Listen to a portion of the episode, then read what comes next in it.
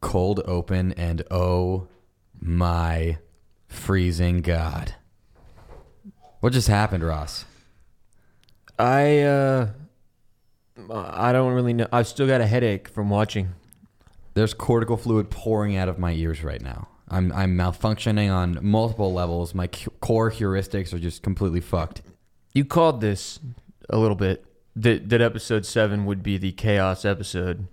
Yeah, because that's what they did last season with the reveal of uh, Bernard as a host. But this this was so many reveals. It was like a it was like we're at a strip club.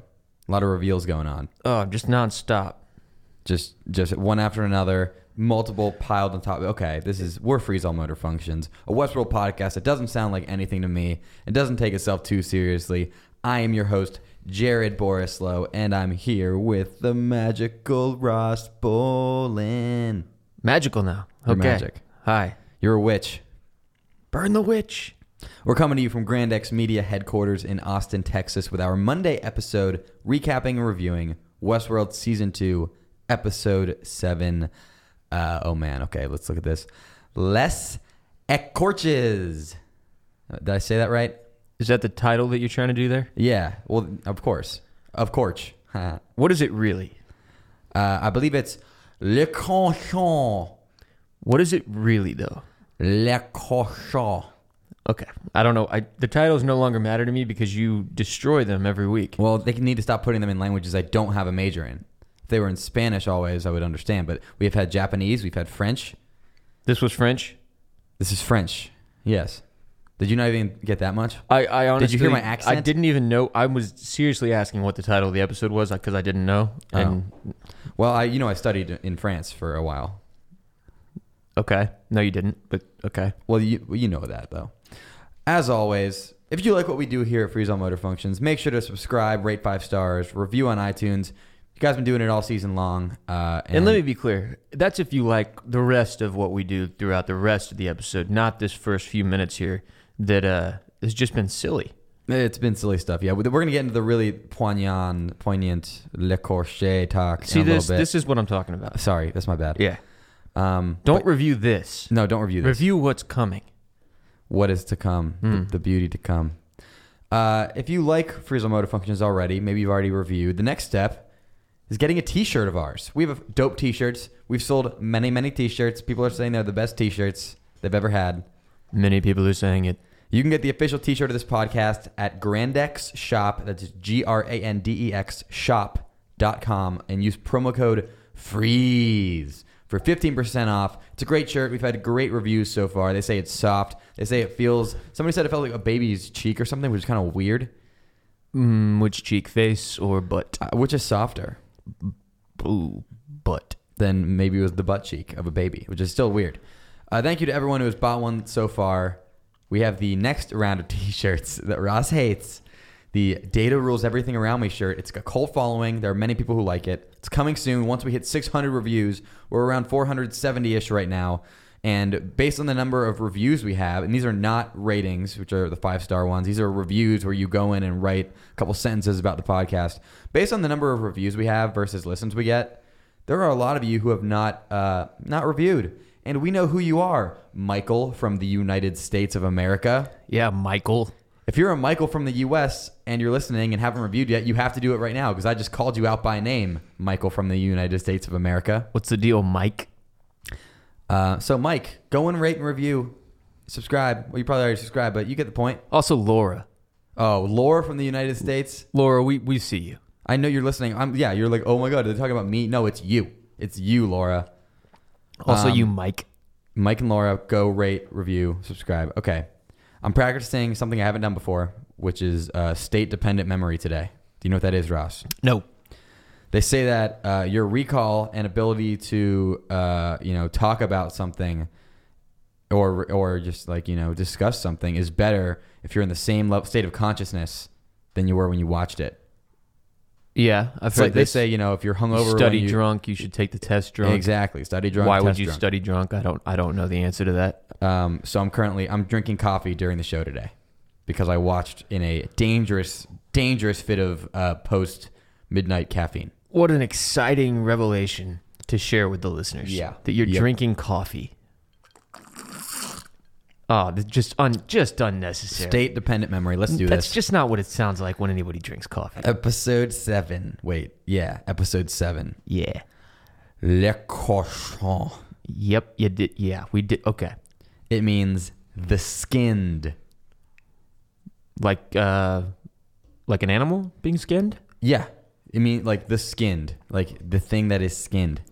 Right on. Um, and I will say this. It me- means that in French. yes, in French.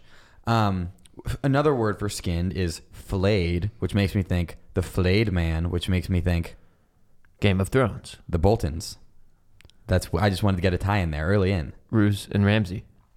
Um, just uh, think about the skinned. What do you think about when you think of something that is skinned? Well, the fact that it's in French is interesting to me because, as we know, historically, the French, a uh, lot of trapping, a lot of skinning. Mm-hmm. Big uh, fashion industry in Paris used a lot of animal skins there. Beaver trapping.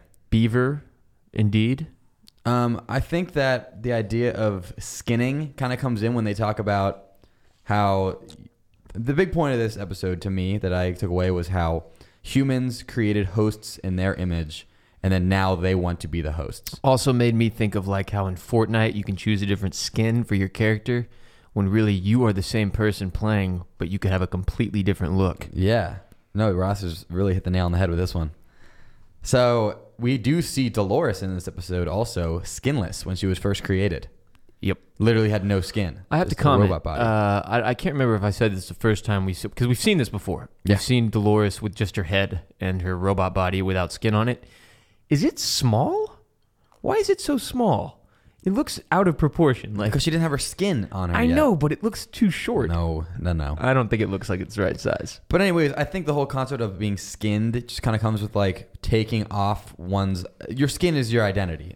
Outside of the skin, we're all just a bunch of bones and like organs and shit. So it's what's it's kind of what's on the inside, which is kind of where the uh, where the humans and the hosts are different. Is on It's the inside. certainly they where look the- the, same on the outside. It's where the beauty lies f- Yeah. for you personally. It's like certainly not on the outside. It's the inside that matters. yep, I also have a face for radio. You make a point to say that to me all the time, Ross. I But said yeah. podcasting. Uh, because humans created hosts, you did say that in their image. The skin is where that's portrayed. That that line is said a lot. It's the skin is where it's portrayed, but underneath the skin, we are wildly different. So the skinning is like the the creation of the divide between the hosts and the humans, in my eyes. Deep. So Vox.com uh, dot com did a recap, and I'm just bringing this up because I thought this was bizarre. And their title was something like, "Oh, the new episode of Westworld leaves nobody unscorched," and it, and then it says, "Le Corché," which is, uh, of course, the scorched in French. That's not the right. That's not right. They based their entire recap around a incorrect translation of the word "Le Corché." You Uh, just sh- you took you took this time to shame Vox.com. I just thought that was bizarre that they were able to publish an entire recap and not nobody caught that. The incorrect translation of the title. Yes, the skinned, not the scorched. I'll say this uh, as a guy who was in the dark on the title, I really hope you're right and not them, because man, that'd be bad. It would be embarrassing, but I It would. googled it many, many times. Intern Luke, I'm going to put you on the. Uh, you're going to go and look it up and Confirm. check. confirm, Confirmation. Please go confirm. Oh, he, is he, he's already confirmed. He's intern Luke's so much better than Micah. Uh, on Wikipedia, it says under production that the title of the episode is a reference to écorché. I don't know how to pronounce it, so I'm going to say it that way. A style of artwork that depicts the human body without skin. Don't- Again, not scorched. Not scorched, Yeah. skinned. Yeah, so that's another. Thank you, intern Luke. You're so much, you, You're, Vox. you're so much better than Micah. Um, so there we go. Again, art about not having skin, and Dolores kind of was that. We see that. I think that only reason that scene of Dolores being created was kind of put in there was like, here's Dolores without skin. Because they needed a reason to have that be the title. I think it, ti- it just tied in really you think well. they reverse uh, construct these episodes? All right, let's come up with a title, and then we'll decide what we're gonna we're gonna have s- show on the show here. I just think that, that was inclu- included to show how far they've come and the difference between the hosts and the humans because they really we see that twice in this episode. All right, enough about the damn title. Okay, just saying. And because this is a cold open, before we get into the episode, let's get the motherfucking intro music. Hit that intro music button, Luke. Bring yourself back online.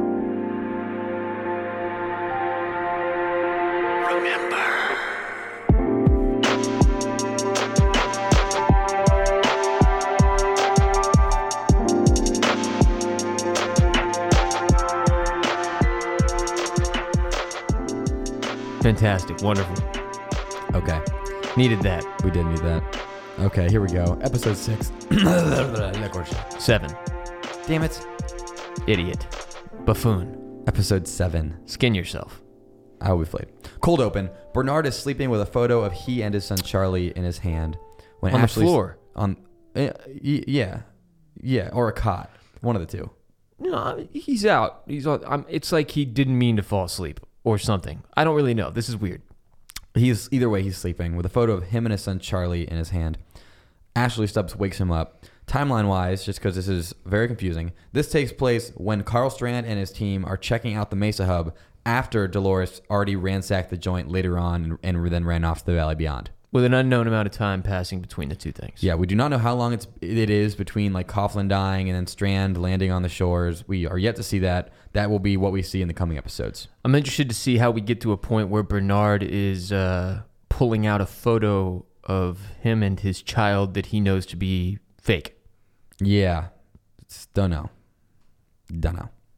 Ashley came to Bernard because he doesn't think Strand and his team came for a rescue mission, but rather that they are there to help Charlotte secure the assets of the Delos Research Project and then kill everyone who found out anything about it in the meantime. Which brings me to a point about Ashley Stubbs. This man has had some unbelievably bad fortune in this show. He was attacked by the woodcutter, then kidnapped by Ghost Nation, then verbally berated and belittled by Coughlin after the park he was hired to secure just got completely destroyed and all the humans died. He survived Dolores' siege of the Mesa Hub despite insane ass murder thirsty Teddy having a gun to his head. People are just hurt all around Stubbs constantly, which is not ideal for and none of this is really his security. fault. No, not really. No. Not he can't be blamed for Yeah. the the lack of security in the park, even though that was his job, because it's his boss or his boss's boss, the creator of the park, who's causing all this, not him. It's no, nothing he could have done to stop this. And then this happens. Ashley says he and Bernard should go to Theresa's office and phone for help since she has a SATCOM there, like a satellite communication. But then Strand holds he and Bernard hostage, and he just like gets another gets a gun to his head again. Just always in peril. Ashley Stubbs' life is the personification of that old motivational poster of the cat hanging onto the clothesline with the words "Hang in there" on it. That's what I think. What a random uh, connection to make. This dude's life is terrible in this show.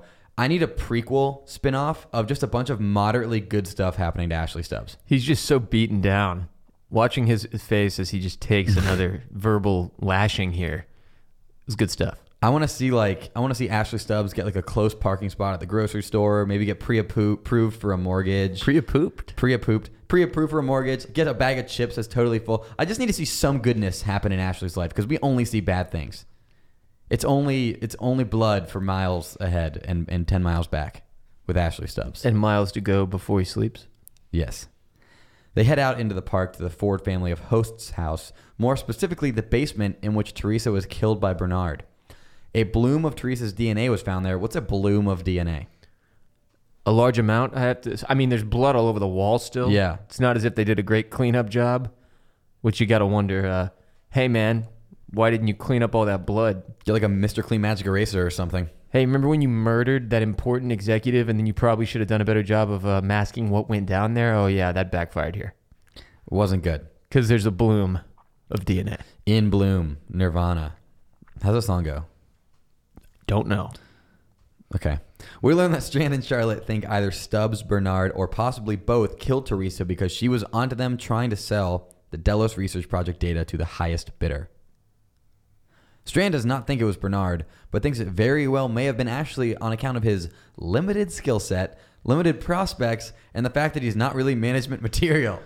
Yeah, this is brutal. It just is. I mean, we're still the same thing here, just brutally lashing on uh, Stubbs. But the look, you, you have to put yourself in the perspective of Strand. Here's what he knows Bernard, very soft spoken, seemingly very responsible, considering his job at the park, versus Stubbs, head of security, who should have, uh, you know, the skill set to commit murder, to kill, to defend, to use weapons, etc. Of course, Stubbs is the more obvious choice for who could have killed Theresa I agree. up front, like at face value, Which, with what Strand knows. yeah, and that's obviously not what happened, but Strand he doesn't know enough to really think otherwise. Well, at least not for the time being. Yeah. Rather than after getting you know just verbally assaulted and having his character assassinated, rather than staring directly at the camera in a Jim Halpert fourth wall breaking moment, uh, which I would have loved to have seen, Stubbs just you know limited prospects. Nut management material just looks right at the camera, just like, oh man, not this again. I mean, this is essentially the, his reaction is as close as he could have gotten to that, though. You know what I mean? Like, Yeah. obviously, can't break the fourth wall. Um, I would have loved to have seen that, but he just denies any wrongdoing. Also, it would have been funny if it was like him looking at the camera and then the Curb Your Enthusiasm music playing. yeah, but that didn't happen either. I don't know if intern Trina, I don't know how you would go about doing that because I don't know if there's ever a shot of Ashley Stubbs looking directly at the camera. But please, if you can make, if you can get him being being braided and then looking at the camera and then What we need you to do is go to the set uh, and and and pull that off yourself on your camera phone. Get Mhm. footage of Stubbs staring at your phone. We believe in you. Bernard, however, remembers killing Theresa and says, "Stop." And before he can explain himself, a member of Strand's team finds a hidden door in this basement room that opens up to a small hallway. Strand kicks open one of the doors in the small hallway. and we First see- question. what? What? First question. What is the point of having a locked door if all you have to do to open it is kick it? Seriously though, not a joke. Uh, I don't know. Why a company that's built on technology, the safety of assets behind closed doors, etc. This took one kick. One kick, granted from a tall man with quite a bit of leg. A. Skarsgård. but I'm just I found that to be laughable. I was Okay. like, okay, one ki- come on. Well, what? this is a old. This is like a hidden facility. So like, I'm sure he never expected many people to come in here. and, Oh, like, raid whatever. it. I'm just saying. Get some locks, some good locks. You want a kick-proof door? I want something. Well, Strand kicks open the door easily. I thought he was gonna shoot the doorknob at first. I was like, you got to be fucking kidding me. then it was worse. He kicked it and it, it opened immediately. I was like, okay, okay, here we are. Inside of Kicky Door Room, we see a bunch of hosts covered in plastic standing up. And you guessed it, folks. We finally, after all this time and a lot of our discussion of it, get the scene of Charlotte Hale standing in front of the Bernard hosts. Finally. Yeah, the the the, I guess the uh, the buildup of them unzipping one by one, well, before we can see, like we can see their reactions, but we can't see what they're looking at, was fantastic. And we see Stubbs just going like, what the fuck? Yeah. To celebrate finally seeing this, let's play everyone's favorite play at home game. Is it cheesy? All right. I figured you'd have some skeletons in your closet, Bernard. I didn't think they'd be your own. I'm gonna. Is it cheesy?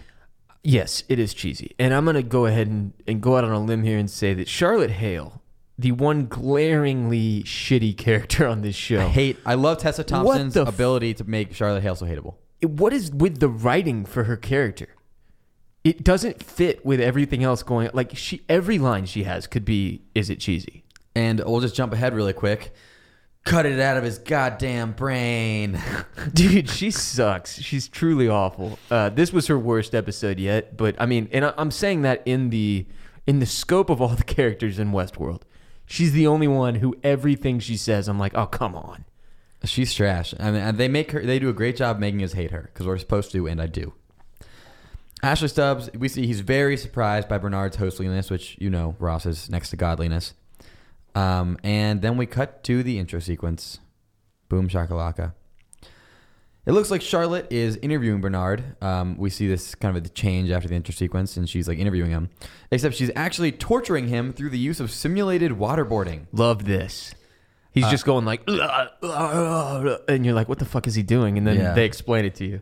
On the tablet, you can see all of the other torture methods in the host's simulation library, and they are terrifying. And I took a picture, and here they are. Oh yes, I did not notice this. Okay, here we go. Crushing, de-nailing, which is Pulling the nails out pulling the after nails you've out. been nailed. So not even the nailing, it's the denailing. Yeah, like no, like pulling your fingernails out. Oh, oh, Yeah. oh. Dental torture. What? Uh, what the fuck is that? Son Pulling of teeth a out? bitch. I love that they left it open ended. I'm just gonna read through all of them, and you can comment at the end. Disembowelment, dismemberment, electrical injury, foot whipping. I don't know what foot whipping is.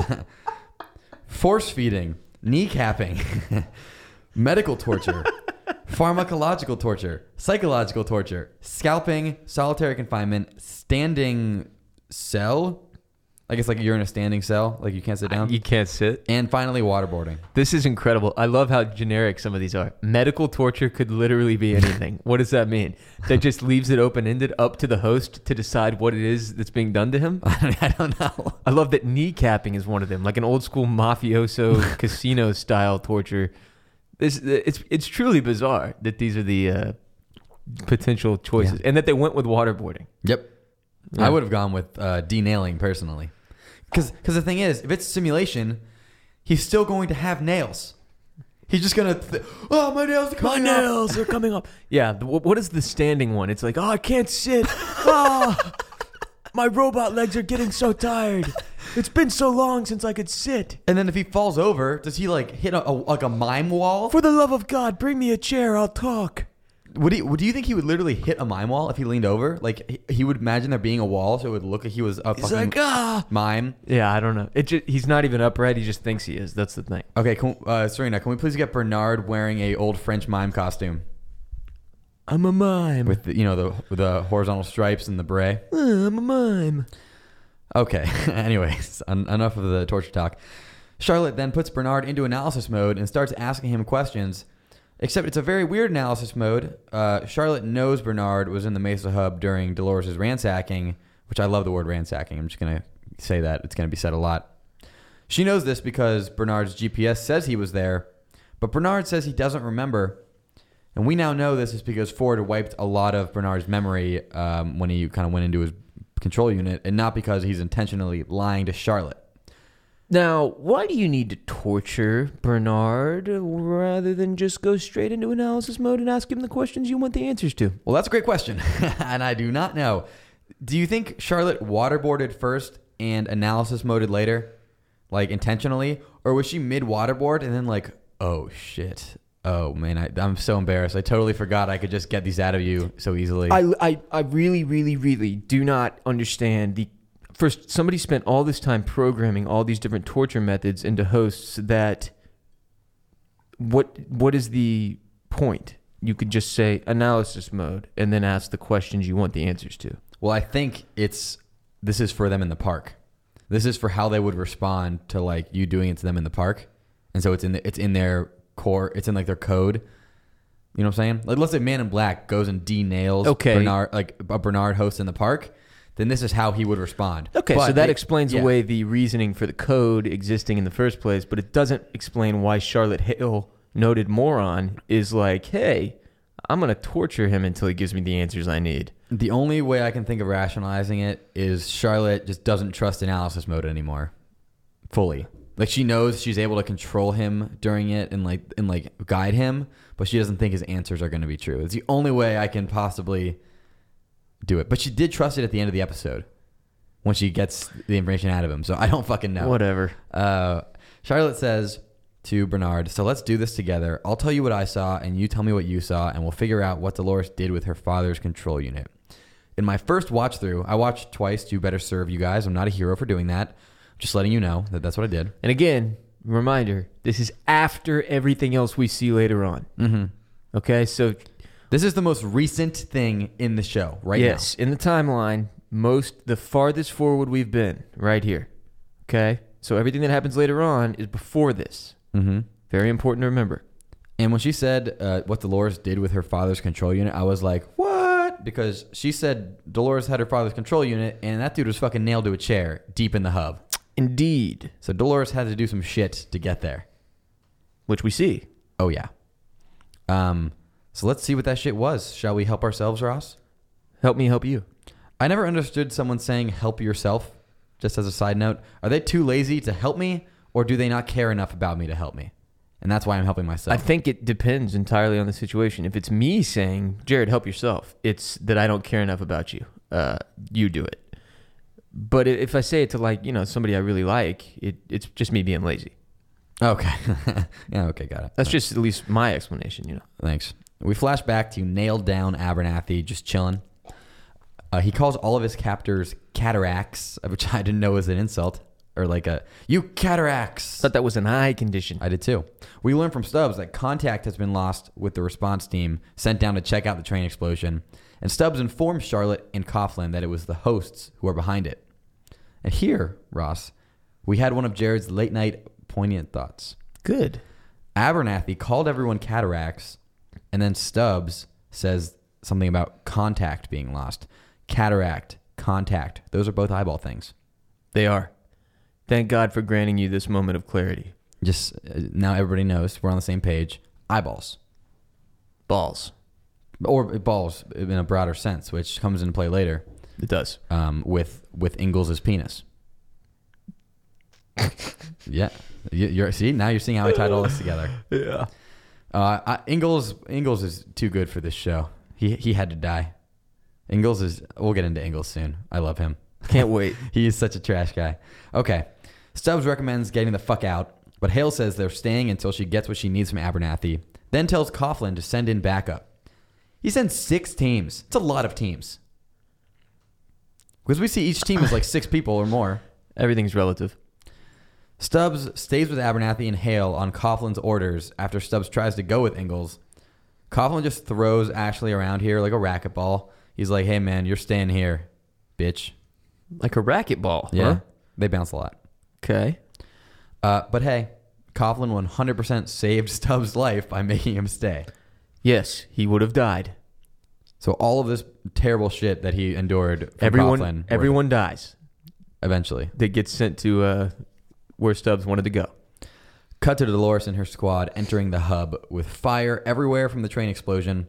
They're just like walking kind of through it, smoke everywhere. Very Terminator. I thought it was more like the opening scene of a Jackass movie.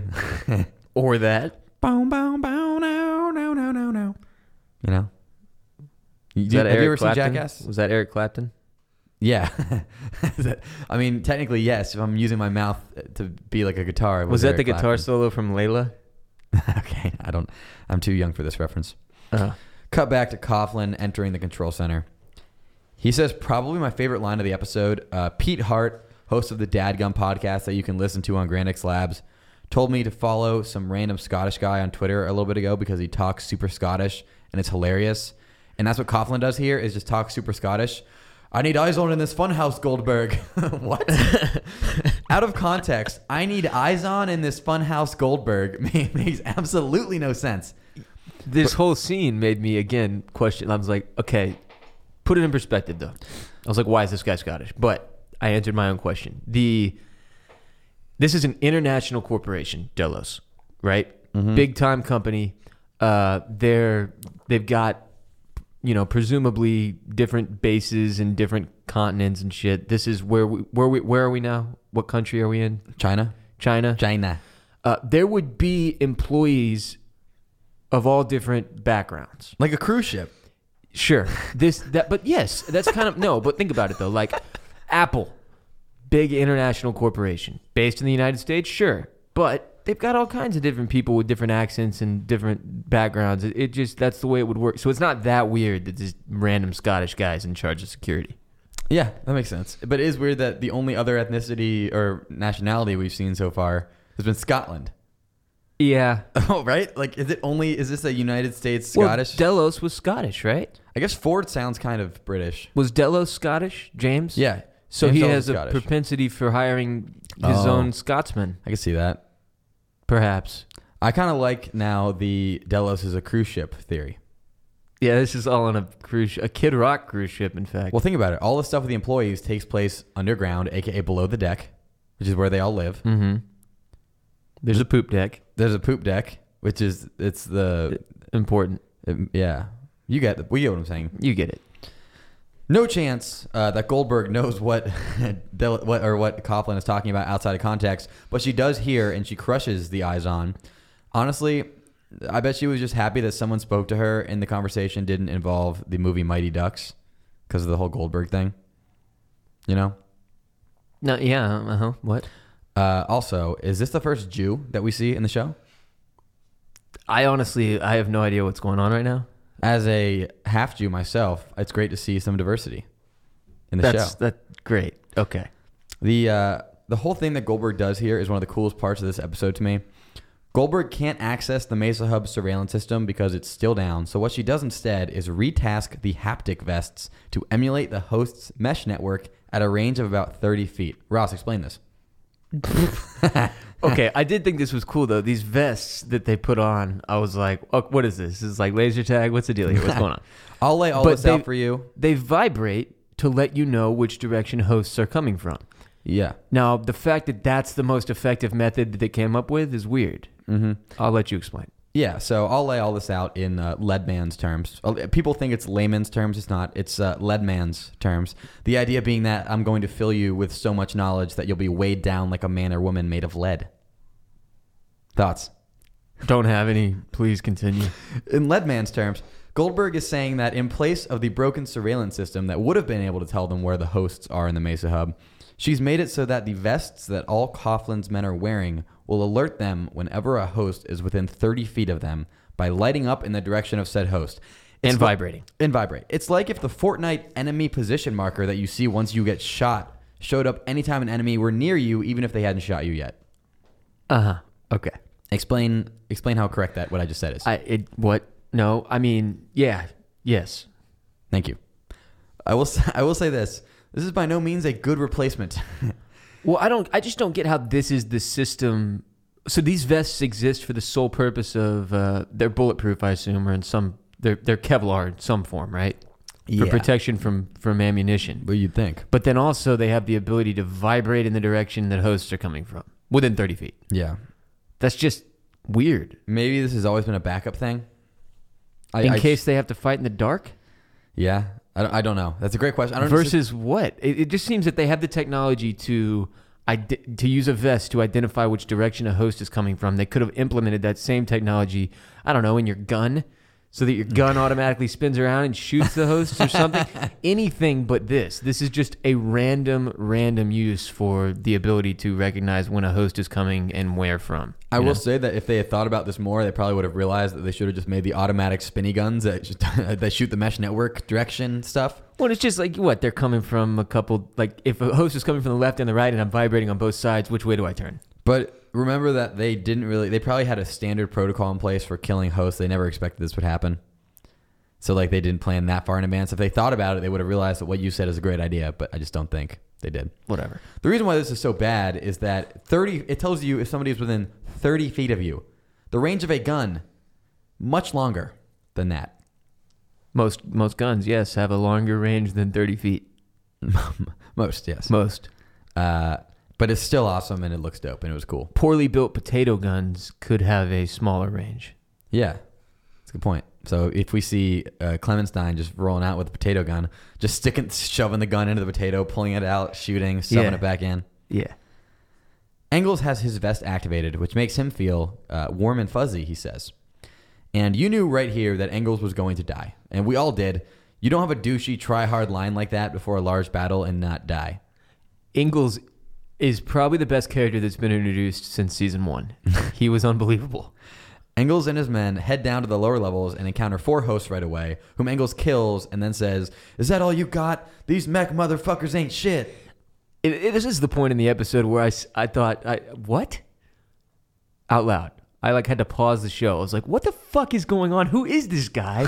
And why is he yelling things like that? Like, this, another great, is it cheesy? Yes.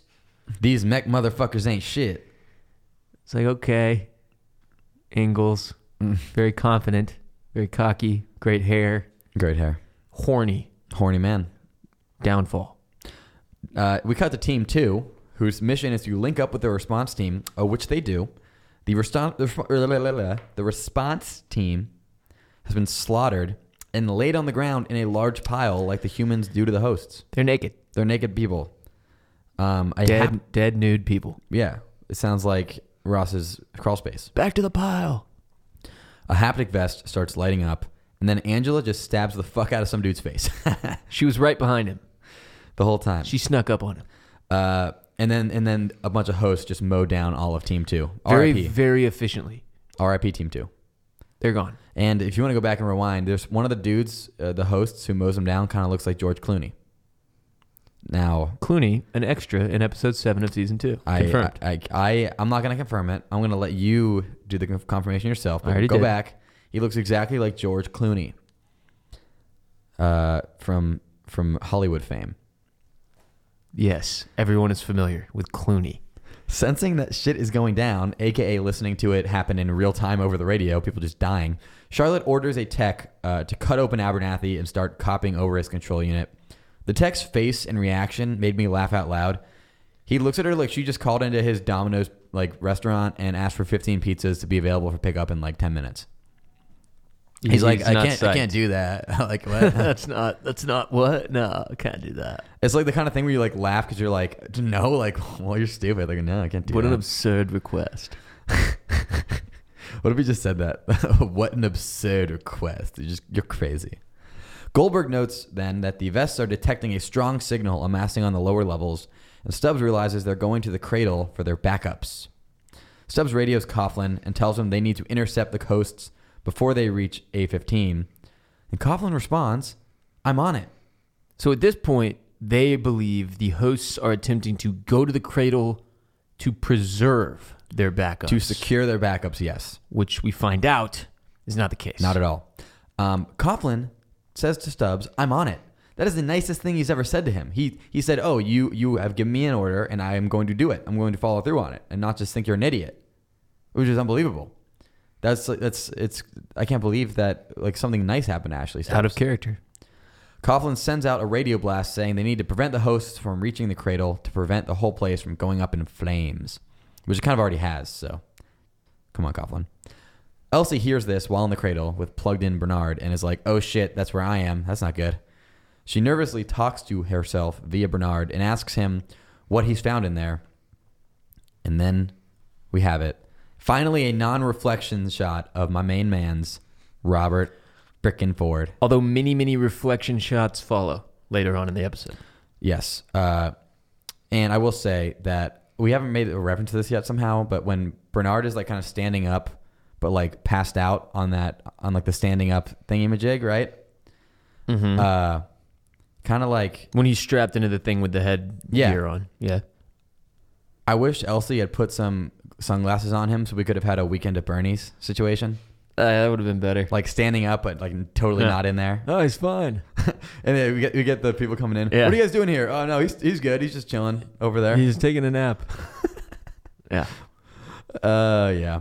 Speaking of standing up beds, I have a great lay down bed in my apartment. Do you? Yes, it's from Leesa, L E E S A, and I freaking love it. You have a Leesa mattress? Yeah, wait, do you? Lucky son of a bitch. So do I. Wow. Wow. We are two kings. we are. Do you have a king bed or a queen bed? I have a king bed. So you're a king and a king. I'm a king and a queen. Here's the deal Leesa mattresses are the most comfortable mattresses you can get right now. Fantastic beds. The best. They mail them to you, so you don't have to go to the store and tie it on top of your car, which you don't know how to do. Admit it. Like, I wouldn't know if I didn't have a truck, which I don't.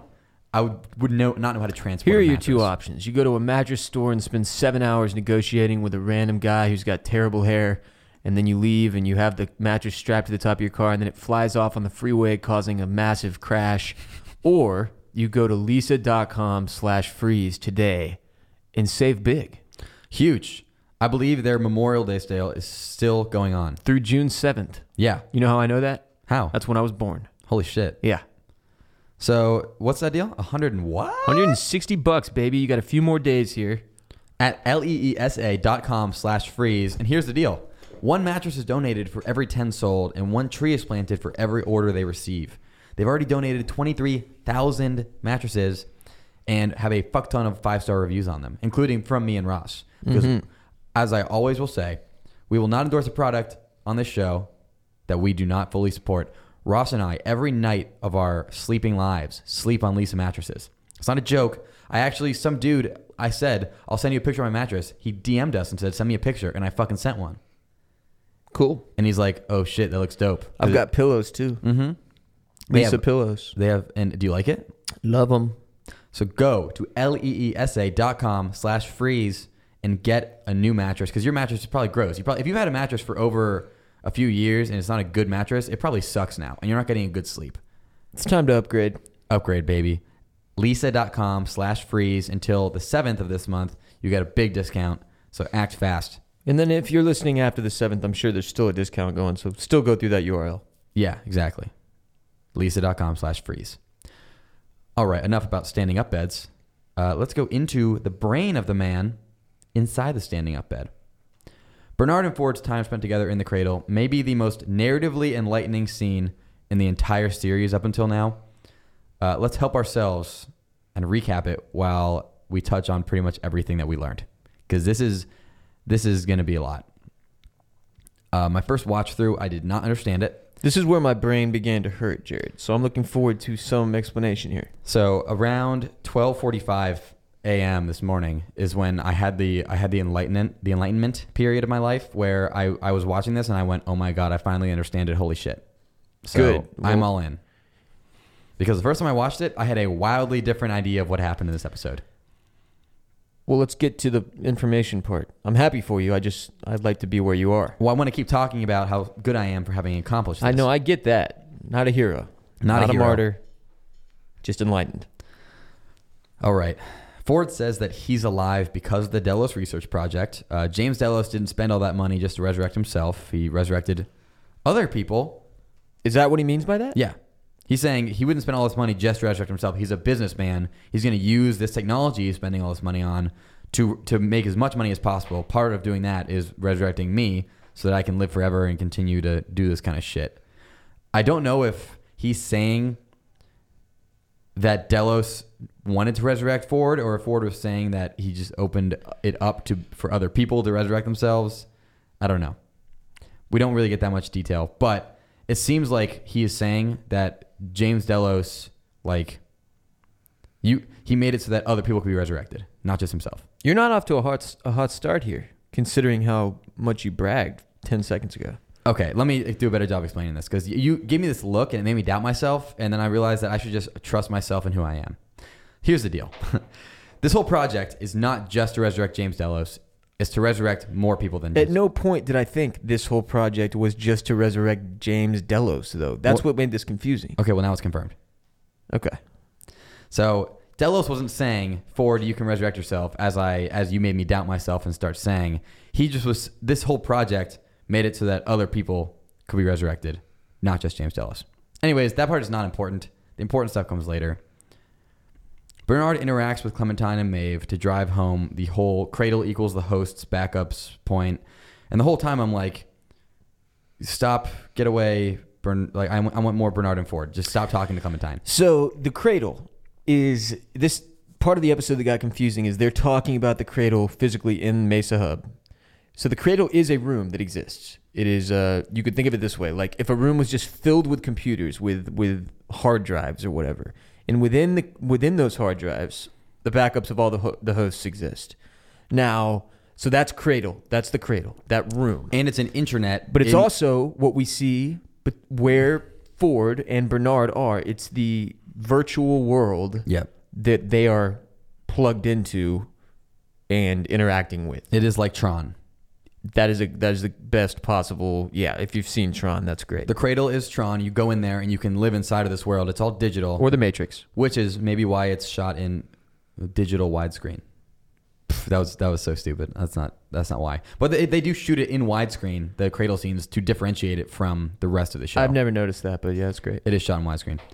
Um, okay, yeah.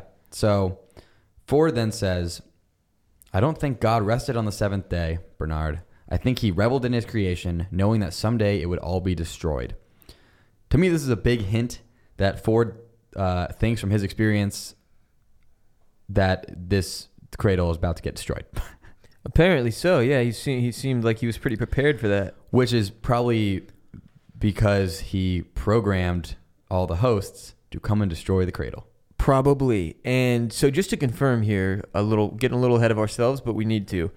Much of the confusion from this episode was derived from people being like, whoa, whoa, whoa, whoa, whoa, I just saw the cradle explode. Why is Ford still alive? So Ford transfers himself from the cradle to Bernard. Yep, Thank you. Ford knew. He literally remember. There's we're going to talk a lot about the concept of Ford's idea of free will and how it relates to everybody else's idea of free will. Yeah. We're not getting into it yet. Shit gets crazy. So Ford had it programmed essentially, not saying that they were he didn't not saying he compelled them to do it, but he knew that the hosts were going to come and destroy the cradle and that he had to get out of the cradle. Right. So do you think that he made Bernard come into the cradle? This is where it gets weird because a lot of what Ford says in this episode kind of contradicts what we had come to believe was Yes. the case with the hosts, their their uh, ability to have free will, make decisions. What if now you can correct me if I'm wrong, but essentially what he explains is that free will wasn't really the goal in the first place. No, free will was a uh, yeah, free will was an accident. And we'll talk more about that in a little bit. Free will was they were working on this project and on a total accident, they ended up creating free will and the irony being free will is elusive and like it's so elusive and beautiful and they just completely created it on accident and all the hosts sentience was a complete mistake based on humans vanity as they attempted to become hosts. They tried to become hosts So the whole point of everything they were doing at Delos in Westworld, etc., all the other parks, was just to inev- eventually be able to basically be immortal by transmitting human existence into robot bodies. No, partly, but no. The whole point of all this is to. So remember the question that William said that people are too afraid to answer, but or, or too afraid to ask, but he has the answer for. Yes. He's like, I think I have an answer to a question people are too afraid to ask or whatever. Or nobody's ever thought to ask. I think is what he said. That question, I believe, is what if we backed up the human mind? And that's what all that's what Ford says this is all about. All this is about human mind. Uh, Is the last thing that hasn't been backed up. the last it's it's an anal, the last analog thing in a digital world. And, Right. And Delos' goal is to back it up and make the human mind digital. That's what all this is about. When he says, "Don't you see what's really happening here?" yeah, but the thing is, that's such a like confusing and complex concept.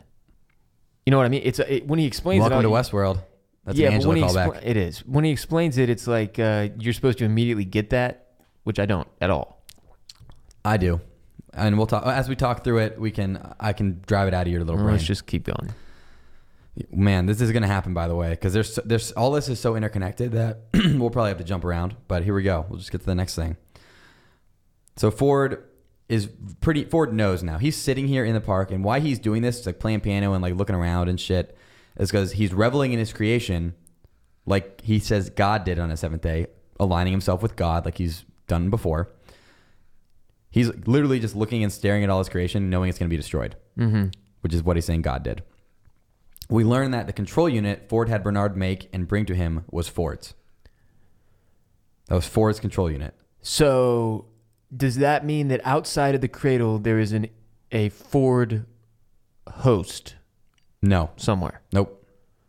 So Ford, before he had Dolores kill him, said to Bernard, "Go get me this control unit of myself." He got it, gave it to Ford, put it in, Ford put it in the cradle, and then Ford had himself killed. So there's currently no body of Ford that we are no, that we know of that is aside from the dead one with the maggots in the head. All right, all right, hold on. Let's try this again. What? Okay. The control unit that Ford had Bernard make, right? Okay, control unit being The, the a, a robot body, brain. robot brain. Yes. Intern Luke coming in hot. The control unit is the little red ball that we see like being made from like a couple episodes ago. You're, contr- you're confusing host Gotcha. and control Thank you. unit. Okay, so okay, the little red ball that we see again in this episode, that is the existence of Ford at this point. Yeah, that's the control unit that he's talking about. That's his little digital Ford Brain. brain. Yes. It's a little ball brain. The, remember, you got to be sterile. Take one out, Costa, that kind of shit. Yeah, yeah, yeah, yeah. Okay. Thank you, Luke, because this man was so confused. It just like, there was no helping him. Okay, so Well, except there was, just needed to be done by somebody who wasn't you. I would have got there eventually. Uh-huh. But shouts to intern Luke. Anyways, so now we know. I remember we said, oh, I think it's Arnold, and and that, and that was the Arnold control unit, and that was the one that Dolores was teaching. Nope. I was incredibly wrong here. On all season long, I've been wrong. Well, just the way that Ford explained it, it made me think that what happened was a Ford robot was created, that that was what was actually killed, that Ford was still alive outside of the park. Like all the things my brain ran with were just so fucking wrong.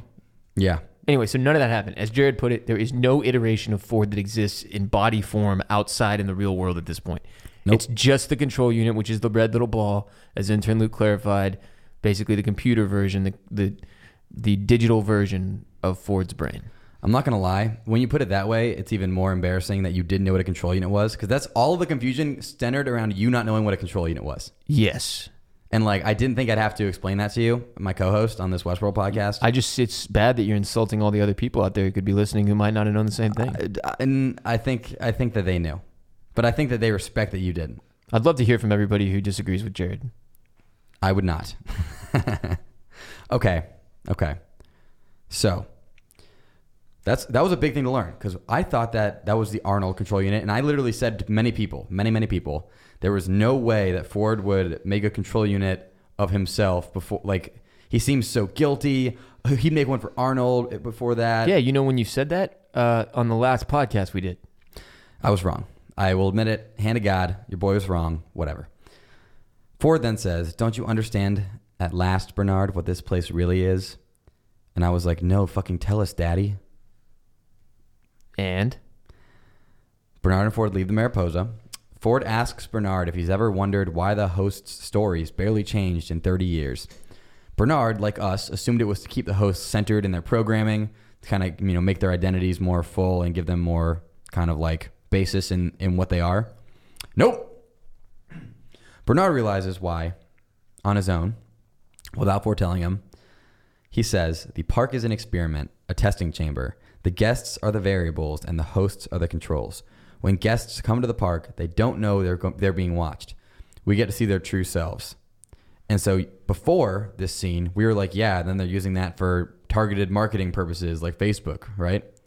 We all thought that the whole point of this was to watch the humans as they truly are so that we can use that to like do Facebook targeted ads and shit.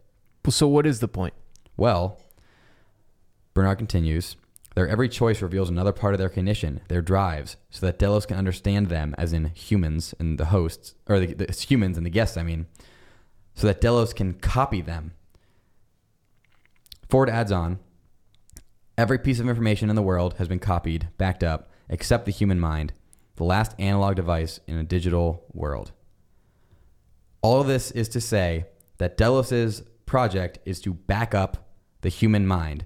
So all these guests are coming in, and, and with every new guest that comes in and every new time they come, they do something different. And they get to study how the human mind works because the hosts never change, but the humans do every time they come in and with each new human they're doing different shit so they have this whole humongous database of how humans act in every certain situation and they can compare that against how a, a programmed control host acts and that helps them back up the human mind so let's say like they now have hundreds of different instances of how a human reacts when a gun is pointed at them or something or like you know, when there's a prostitute who says a certain thing to them, that gives them all this information through which they can use to determine all the possible ways that any human could possibly interact with that. And why? What's the end game there? To to back up the human mind. I believe that was William's question that he was trying to answer was can we back up? Can we digitize humanity? Okay. I think that's the clearest way of looking at it that I've heard so far. Can we digitize humanity? Yeah. I think that's I think that's what it was. Take all this from the physical world and put it into the digital world. and not necessarily to create a sort of cradle, like not necessarily to create a world, just to back up. Like if humans ever got destroyed, then robots could be made to recreate humanity, and it's like literally just backing up humans. You can't.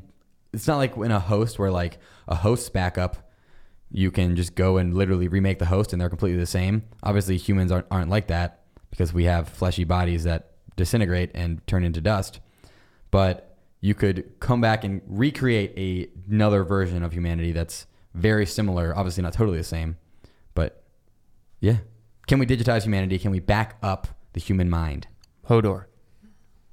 yeah that's great. Oh man. That was okay. And that's only the first part of all this mumbo, mumbo jumbo. Um, but yeah so bernard jumps back in after the whole digital world thing and says we weren't here to code the hosts. We were here to decode the guests. Ford says the humans are playing at resurrection. They want to live forever he says that humans don't want hosts to become humans they want they the humans want to become hosts They then get into this very confusing conversation about free will. So let's get into this real quick. Ford says, Your free will, that most beautiful, most elusive force in the universe, is, as I told you, a mistake. This isn't a new conversation that Ford is starting, though I know it kind of seems like it because they like changed camera like angles and like it seemed like a stopping point. It's the same conversation that we just went through with the uh, humans don't want hosts to become humans, they want to become hosts. What Ford is saying is that the free will that the hosts ended up having was a complete accident. It was a mistake.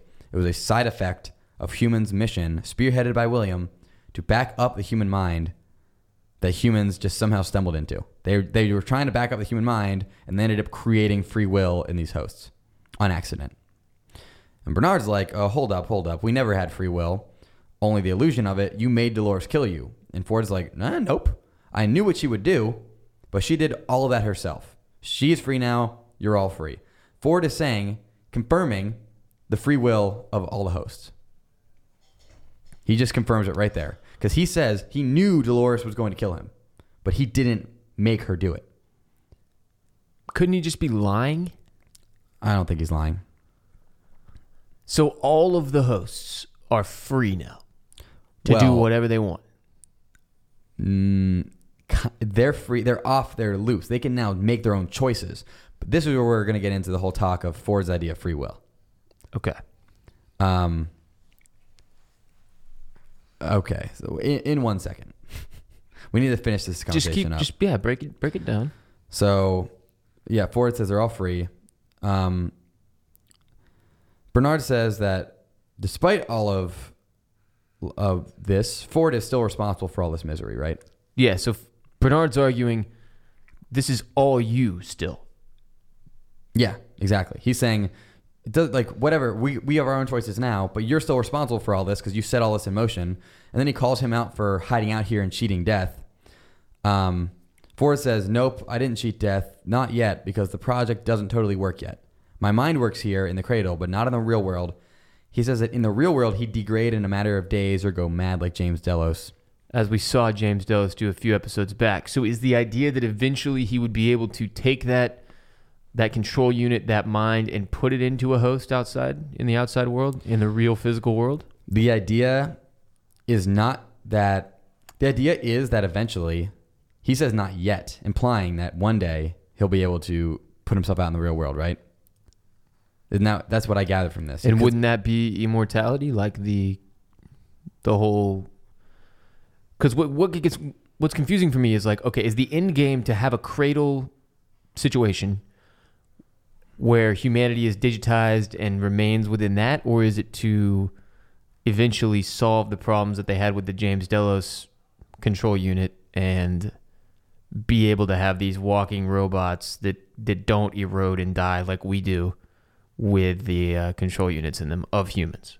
Great question. I think that the end game of this project, personally, is to back up humanity as a whole. Um, and like, like I said, like digitize all of humanity. So you go to the file that says like human, open it up, and like then see everything about humans. Now that's a great question though. How much is this on a person by person basis? Is there a Ross Bolin folder inside of the human folder? Right. that you can go. I don't think so because there's no way you could duplicate every single human on Earth. And, Okay. and they're reasonable enough to, enough to know that, right? What are you going to come and scan in every single six billion? Yeah, I wouldn't think so. So, That's what's so confusing about it to me, though. but I think that the idea is that you can you can use that technology for that. There's also this. We're not done with the season. We're No. not done with the series. There's going to be a lot of questions that continue to get answered. So I don't want to get too hung up on the things Yeah. that still don't completely make sense to me because, I, and I'm sorry for forcing that to happen.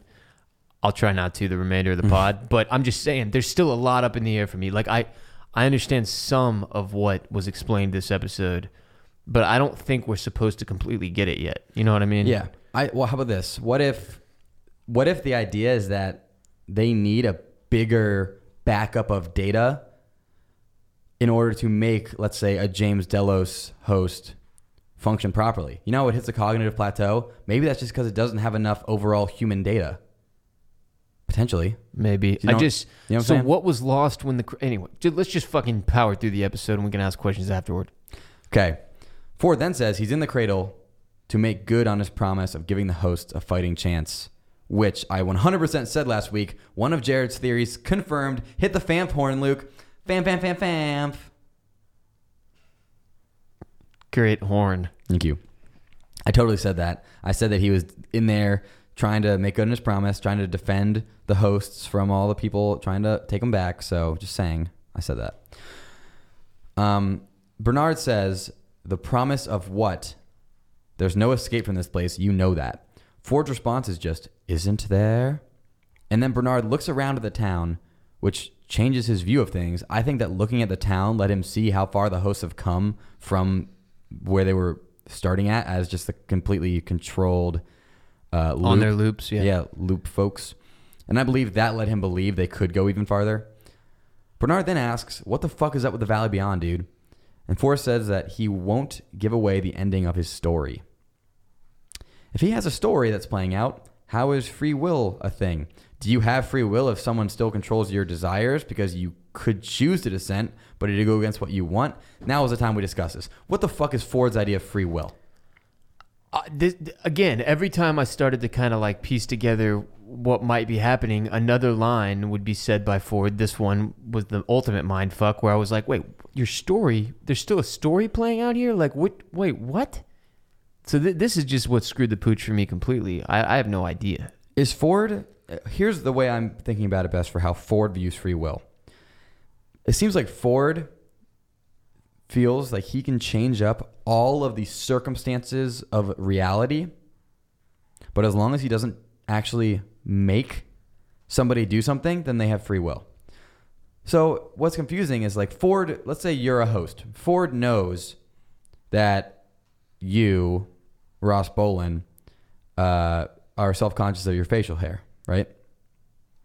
Okay. So he could like program a host to m- come and make fun of you, knowing that that would really, really anger you. Is that right? Sure. So your response to that would be to fight this man, to fight this host who's calling you out. Maybe. What if my response was to shave? Then you could shave. But emotionally, he knows that you're kind of a firebrand and that your emotional response will be to fight this guy. So if he know if he can use what he knows about you to influence everything around you to kind of force your hand into doing something, do you still have free will? And he believes the answer is yes. Yes. So Ford believes that if I'm in this room and he sets the room on fire and puts a pistol on the table, that I like me making the decision to shoot myself rather than burn to death, that's free will. I want to this is like the movie The Button, right? Is that what the movie was called? I don't know. Where it's like you can either press the button and somebody dies, And you get a million dollars. yeah, or whatever. That movie was shit. Who cares?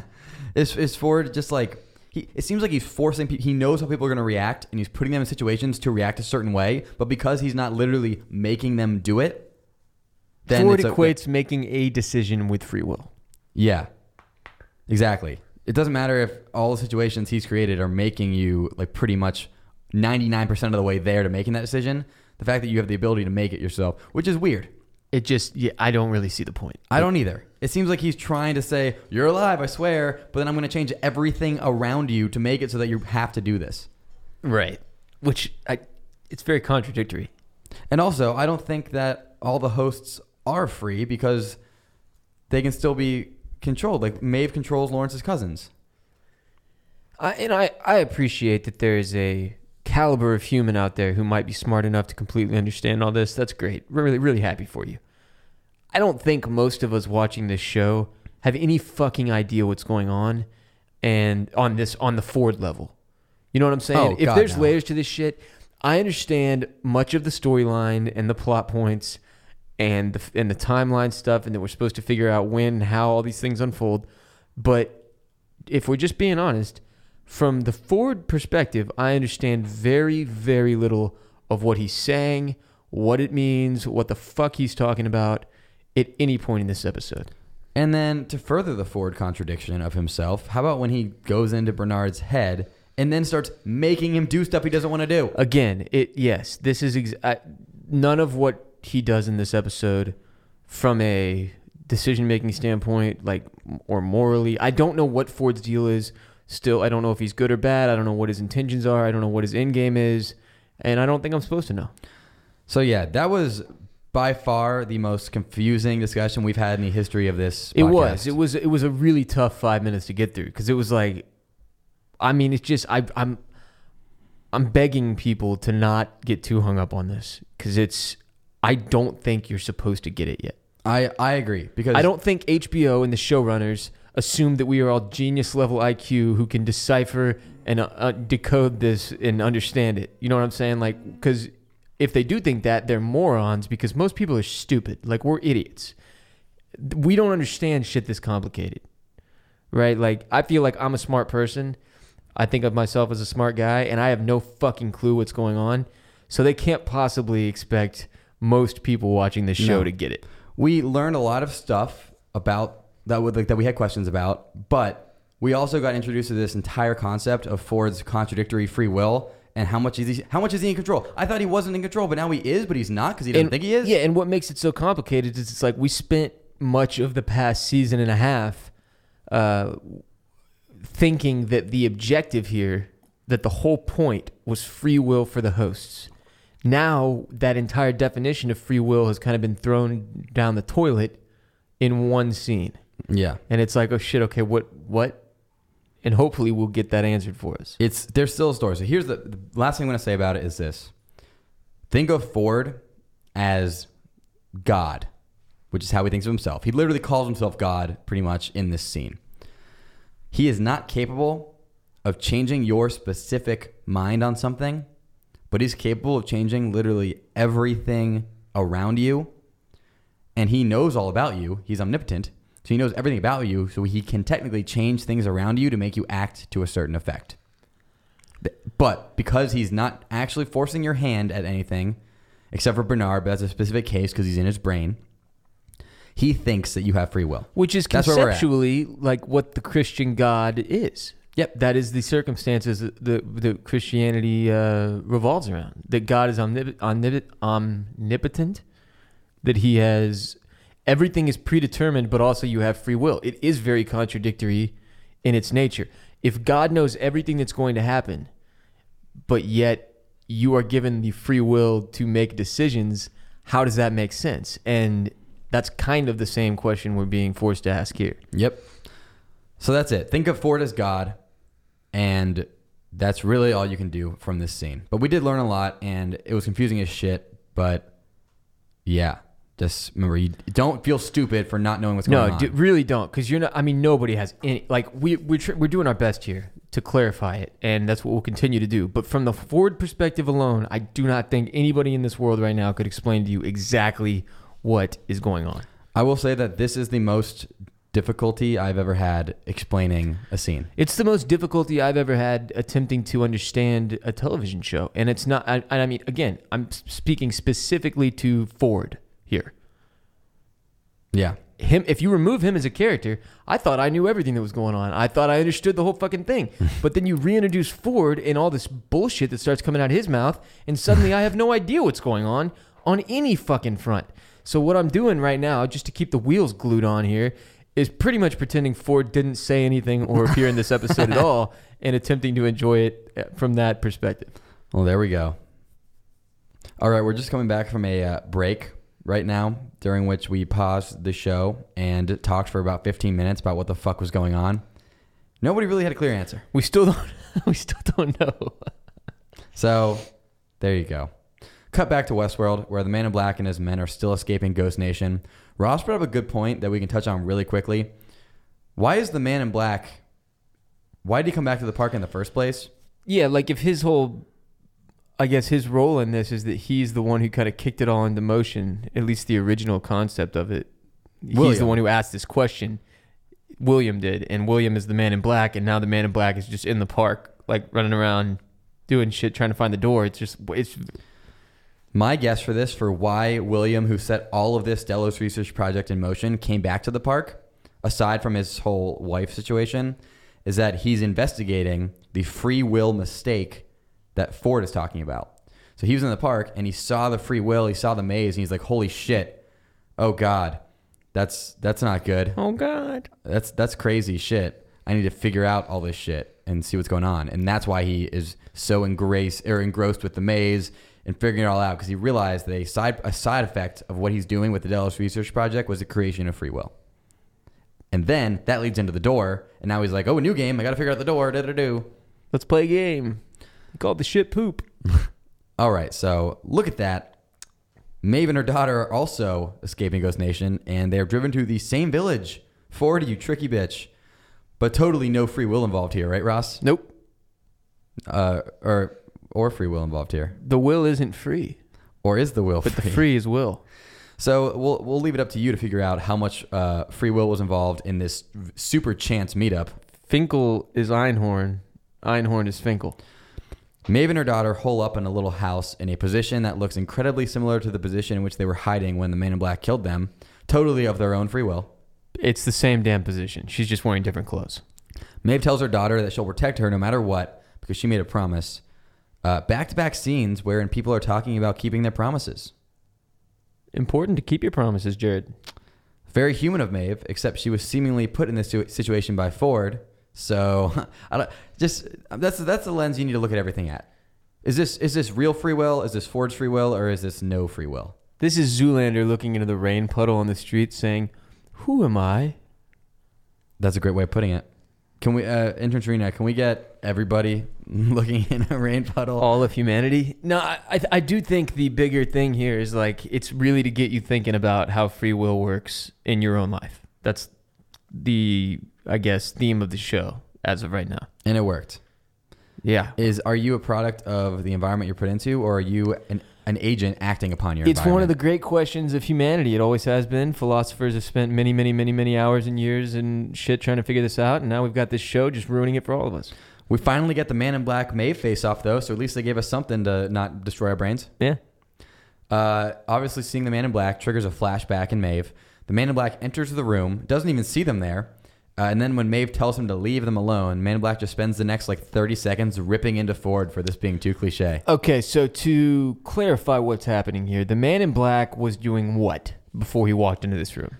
Uh, he was looking. Him and, his, and Lawrence's cousins were trying to like plan out a ambush of the of Ghost Nation. They were trying to hide out and then like maybe look for some supplies and then kind of kill Ghost Nation when they And came he into the just village. happened to come upon this room just so happened. where at one point in the past it is we are have been led to believe that at some point in the past he did murder uh, Maeve and her daughter here. Not in the same room. Different room. It's a different room. Same the- situation. The other one was Maeve's homestead. This is like a Okay, village. okay. But very, everything else is the same. It's a different building, same everything else. Okay. And that's why he recognizes it as Ford's doing. Yep. He just walked into a room and literally saw them in the same position that he saw them that one time, and he's like, Right. "Oh, come on, Ford." And uh, yeah, Maeve is like, uh, "Nope." I Maeve calls him of she calls Man in Black out for thinking that she doesn't have free will. Then shows off her free will by blasting him in the right arm with her gun. She shoots him. Maeve tries to, or Man in Black tries to flank Maeve, but the Man in Black is no match for her mind control witchcraftiness, which is next to godliness. She gets into the mesh network thing and starts controlling all the other hosts in the vicinity. She six Lawrence's cousins on the Man in Black, and then they just continue to pepper him with bullets. He gets shot like four times here. Uh, look, the man in black is old. How is he alive?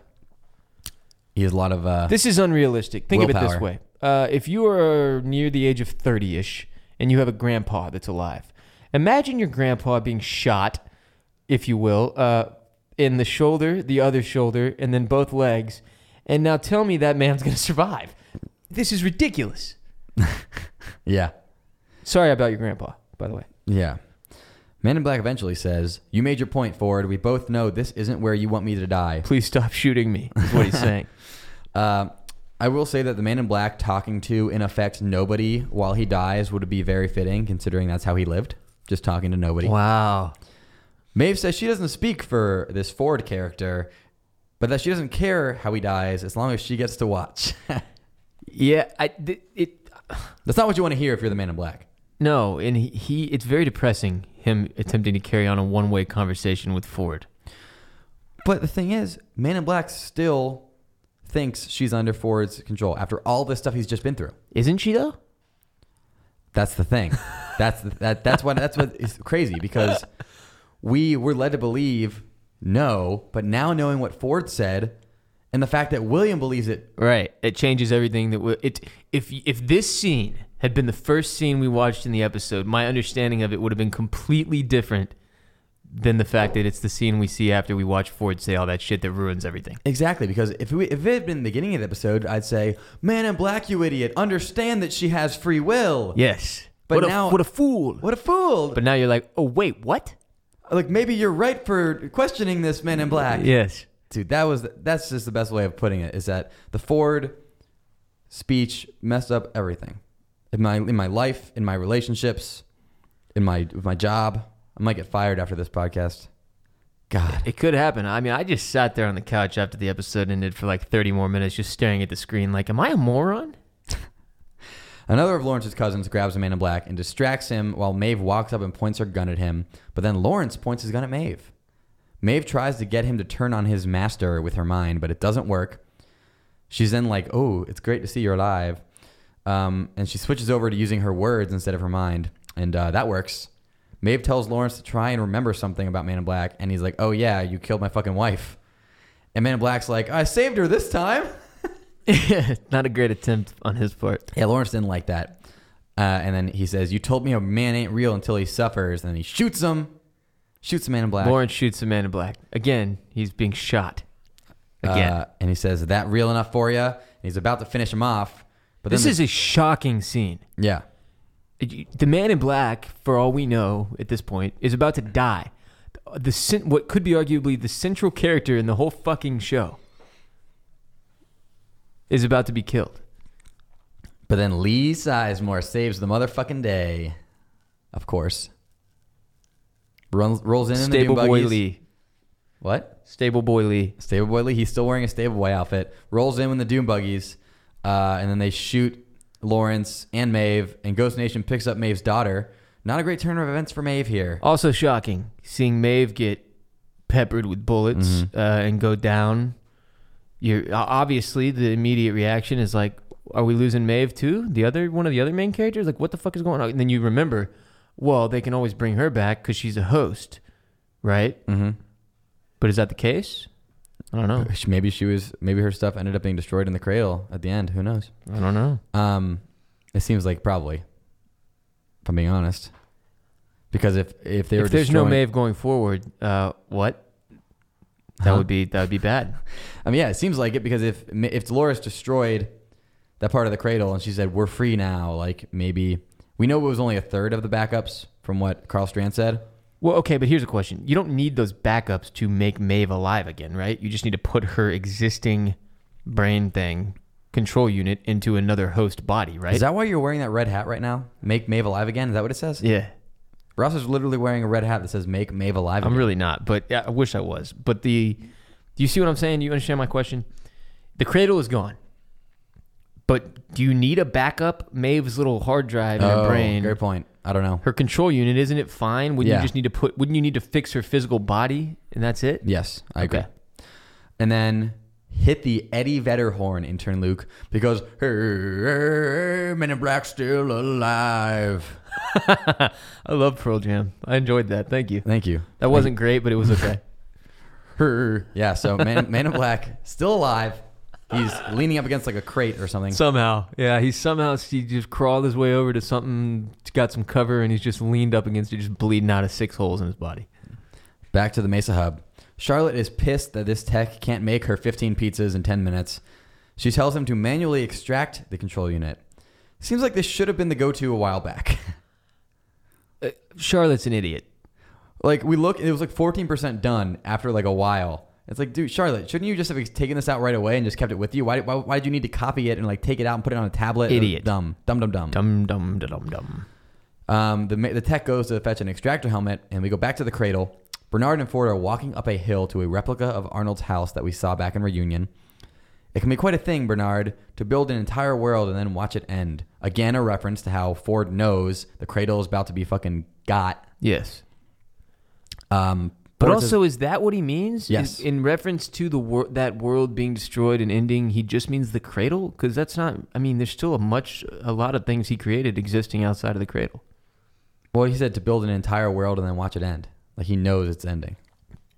Okay. In my, in my opinion. Fine. Forward, you fuck. Um, I need you to see how it began, to see why you're different, Ford says to Bernard. Bernard says this home feels familiar. Ford says it ought to be. This is the home Arnold was building for his family. Now, this was some chicory. We thought it was familiar because he had some Arnold in him. At least I personally did. I was like, I think there's some Arnold in Bernard, and that's why it's familiar. No, it was really just familiar because uh, Bernard had spent a ton of time here training to become Bernard. That's Yes. why it's familiar. Yes. Um, Ford says Arnold created everything while in the park, which seems like it's significant, but they kind of just, it's like a one liner, and then he walks into the house. Bernard then remembers that this house is where Ford created him. Ford says he refined and tested Bernard here for many years, many, many years, before taking him into the real world. But he says that we did that. And Bernard's like, whoa, whoa, who's we? And Ford says Delos' ugly little project didn't exist when Arnold died. The only thing I had left of him was memory. My memories and hers. Of course, hers were much more complete. And then we see that those scenes with Dolores are Dolores testing Bernard, not Dolores testing Arnold. Ooh. As I had thought. Yeah, pretty cool. Pretty cool little reveal here. Yeah, I was wrong AF about this. That's okay. Many people were. This is another example this episode where in my running theory, if you say, hey Jed, explain season two to me, two of my main central points got flomblobbed in this episode. Yeah. So sorry guys. So uh, just to re- reiterate, when when Arnold died, this project didn't exist yet. William hadn't spurred this project into existence. mhm. So at that point, pre Arnold's death, it was just Ford and Arnold attempting to create robots. Yes. So they were just fucking around with making a robot theme park. Yep. Uh, okay, so then what happened? Um, Arnold died. Then Arnold died, and Bernard, after realizing that no humans could help like do the things he wanted to do with the hosts, he cre- recreated Arnold. In order to do that, in order to make him as Arnold as possible, he used Dolores's perfect memory of Arnold to train him, to train Bernard to become as Arnold as possible. Very interesting. hmm Bernard says she knew Arnold better than anyone, so she could verify whether my personality was faithful to his. Ford says, I left you here together for many, many years until finally you fooled her. Bernard says what we were, what we were all thinking. What about keeping them apart and that whole weird effect thing? Ford says that Bernard's fooling Dolores is when the weird effect started. When he says fooling her, he means that Dolores believed him to actually be Arnold. That's a great question, and I almost guarantee we're going to see that scene of him fooling her later on. Okay. Bernard says, How am I different from Delos, from you? And Ford says, They want fidelity, Bernard, a faithful self portrait of the most murderous species since time began. But you and all the other hosts are something very different, an original work. More just, more noble. But your very nature, Bernard, ensures they will devour you, and all the beauty of who you are, of who you could be, will be poured out into the darkness forever unless we open the door. The door I'm sorry, Bernard, but you just don't have it in you to survive. It's my fault, really. And then Bernard says, You said the hosts could determine their own fates. You gave us free will. And then Ford says, I did, but you won't have any use for it unless I take it back. And then he puts his hand over his face or some shit and takes over. Okay. Uh, this is very clearly made to parallel the Dolores Teddy betrayal scene. Very clearly. yes. And also, Ford's definition of free will has another little addendum here. In Ford's mind, free will can be revoked. And it is, in fact, revoked here. He It- takes control of Bernard. He puts himself into Bernard. So this physical, what we see as him like reaching for Bernard's face, and we're like the perspective of Bernard. This is him entering Bernard, exiting the cradle, if you will. Yep. Okay. So Ford knows the cradle is about to be destroyed. So he puts himself in Bernard and then takes himself out of the cradle. Um, and just to talk about it, so yeah, Ford's the free will, in my opinion, in my definition of free will, it cannot be revoked because that is not free. Yeah. That's like me saying, "Hey Ross, here's my credit card. Go buy whatever you want forever, but I can take it back whenever I want." That's not free. Like, yeah, it's all free up until it's not, and this then you is gotta your start paying this for is stuff your again. credit card now. Take it, use it whenever you want, however you want, and then you coming back two weeks later and being like, "Give me back that card." Yeah, and then and then I could also at that point be like, "You're also paying me back for everything that you bought while you had my card." Yeah. So that's that's it's just another layer to this beautifulness. Ford revokes Bernard's free will and uses him to escape the cradle. I also get a lot of vibes from Ford that he has recognized humanity. A lot of what he says, a lot of the things he says, like referring to humanity as the deadliest species or the most destructive, whatever he said. Uh, I, I get the feeling that part of the idea here is to wipe out the human race. That the human race shouldn't exist because it's just all it's doing is ruining everything for all these other species and the worlds and whatever. I can see that, and maybe Yeah. Ford thinks it'd be less destructive if it was all just in a computer simulation, right. which it would be because it would all be. I mean, it'd be a lot. Yeah, it'd be a lot less destructive. Um, so yeah, then you got to think about this. Ford, knowing that the cradle is going to be destroyed, had a backup plan to get out of the cradle, or not a backup plan. He had a plan to get out of the cradle before it was destroyed. Ford's plan. Ford's plan, which you know was him bringing Bernard into the cradle, which means that Ford was most likely behind. Intern Luke and I talked about this in that Bearcat I was talking about. Ford was most likely behind every little fucking step that got Bernard into the cradle. Everything we've seen in season two thus far, right? Clementine bringing, uh, bringing right. We wondered why he got cave, dragged over to that cave. and then like them probably going to the cradle. Then Everything. Everything. And that was a great thought of intern Luke's. You know, intern Luke adds so much to the show, unlike stupid Micah, who jangles keys and slams doors. Like that was a great thought from intern Luke. We love you, intern Luke. We we hope you stay past your internship. I hope you dance. We will not be paying you past your internship, but we hope you stay. Oh, intern Luke's here. Thanks. There we go. Boom. Shaka. Laka. Cut to Bernard's control unit leaving the cradle. Bernard comes out super confused, but also comes out to find that whatever was clogging up the system is now gone. Huh. Right? Huh. I mean, Ford was clogging up the system. Yeah, now he's gone because he's in Bernard's fucking dome. Yeah. Bernard and Elsie head out of the cradle since that's where the hosts are supposedly, supposedly? Yeah, I think so. Supposedly heading. Supposedly. Uh, we learned that Elsie used to be a Wait, dental are school you using a student. V instead of a D? I've heard it It's okay. ways. It's been a long, long pod. I've heard it both ways. We learned that Elsie used to be a dental student. Thoughts? Nope. Shouts to Marquette Dental School. You know why? Who? Marquette Dental School in Milwaukee. Jared. Major I- shouts. Got You- enough problems without you introducing weird jokes I don't understand.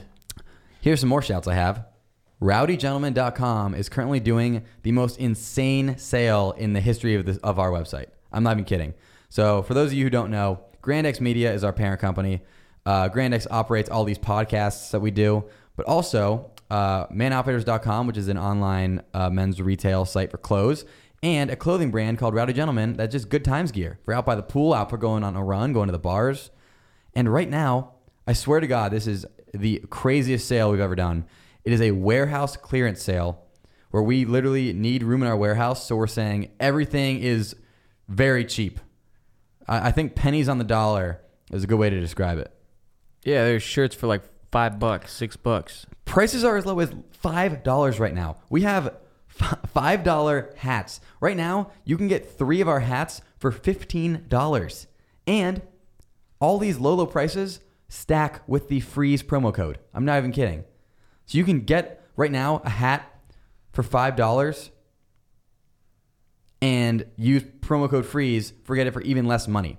So check it out right now. We have swim trunks, um, we have Hawaiians, we have t-shirts. Uh, one Hawaiian that we have that I like a lot uh, is all of them. Ross, It's good. I'm just gonna read real quick. Five dollar hats, ten dollar swim trunks, fifteen dollar Hawaiians. One of them is an American flag Hawaiian. Get that right now for Fourth of July, unless you're crazy. We have Five dollar t-shirts, eight dollar t-shirts, twenty-two dollar long sleeves. Uh, This this is the cheapest you will ever find Rowdy Gentleman clothes, and these are not like imperfection ones. We just literally we've had these in the warehouse for a while, and we need to make room for our new collection. So go check it out. Use promo code Freeze for fifteen percent m- more off. This is seriously insane. I'm gonna come after this podcast recording and buy everything. Just buy it. Uh, it's so cheap. How could I not? Do it, Jared. And speaking of Grandex Media, where you can do this amazing sale that we're doing, we're also putting on a crawfish boil. If you live in Austin, Texas, come out this weekend to the Grandex Bug Bash. It's at our headquarters. You can hang out with me and Ross. There's going to be live music and a humongous crawfish boil. It's all for charity. You can check out our social media to uh, check out more information for you Austin, Texas people, which is not most of you, so we won't spend too much time on it. All right, getting back into it. Cut to Goldberg. Goldberg notes that the system has just debugged itself and that it's as if whatever was in there just disappeared. Huh. Hey, Bernard just said that exact same thing. Uh, the security cameras are back online, and Coughlin watches as Dolores, Teddy, and some of her men head to pick up Abernathy.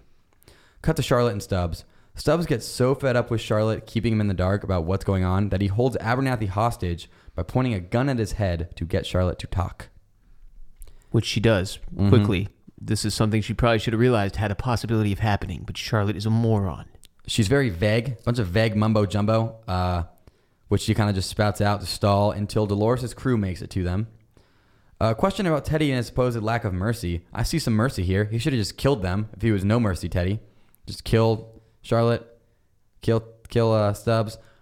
But he, we find out later that he's he knows Dolores wants to talk to them, and that's Oh, why he we doesn't do also it. have to remember that No Mercy Teddy actually doesn't have any free will because it's the free will that Ford thinks is free will, and that's not real free will. He can't just kill everybody because he's he's not free. he can do whatever he wants, says Ford. Whatever. Full fucking liar. Dolores- ass Ford. Dolores enters the room and is talking to, to her dad when Charlotte interrupts with just a terrible attempt to take control of the situation. She goes, What you and your friends have achieved here, your friends. like, what? This is like a teacher." She's so condescending. She's like, "Oh, you guys did so good. This is so good." your little friends. She tru- Charlotte truly just can't say any lines that I enjoy.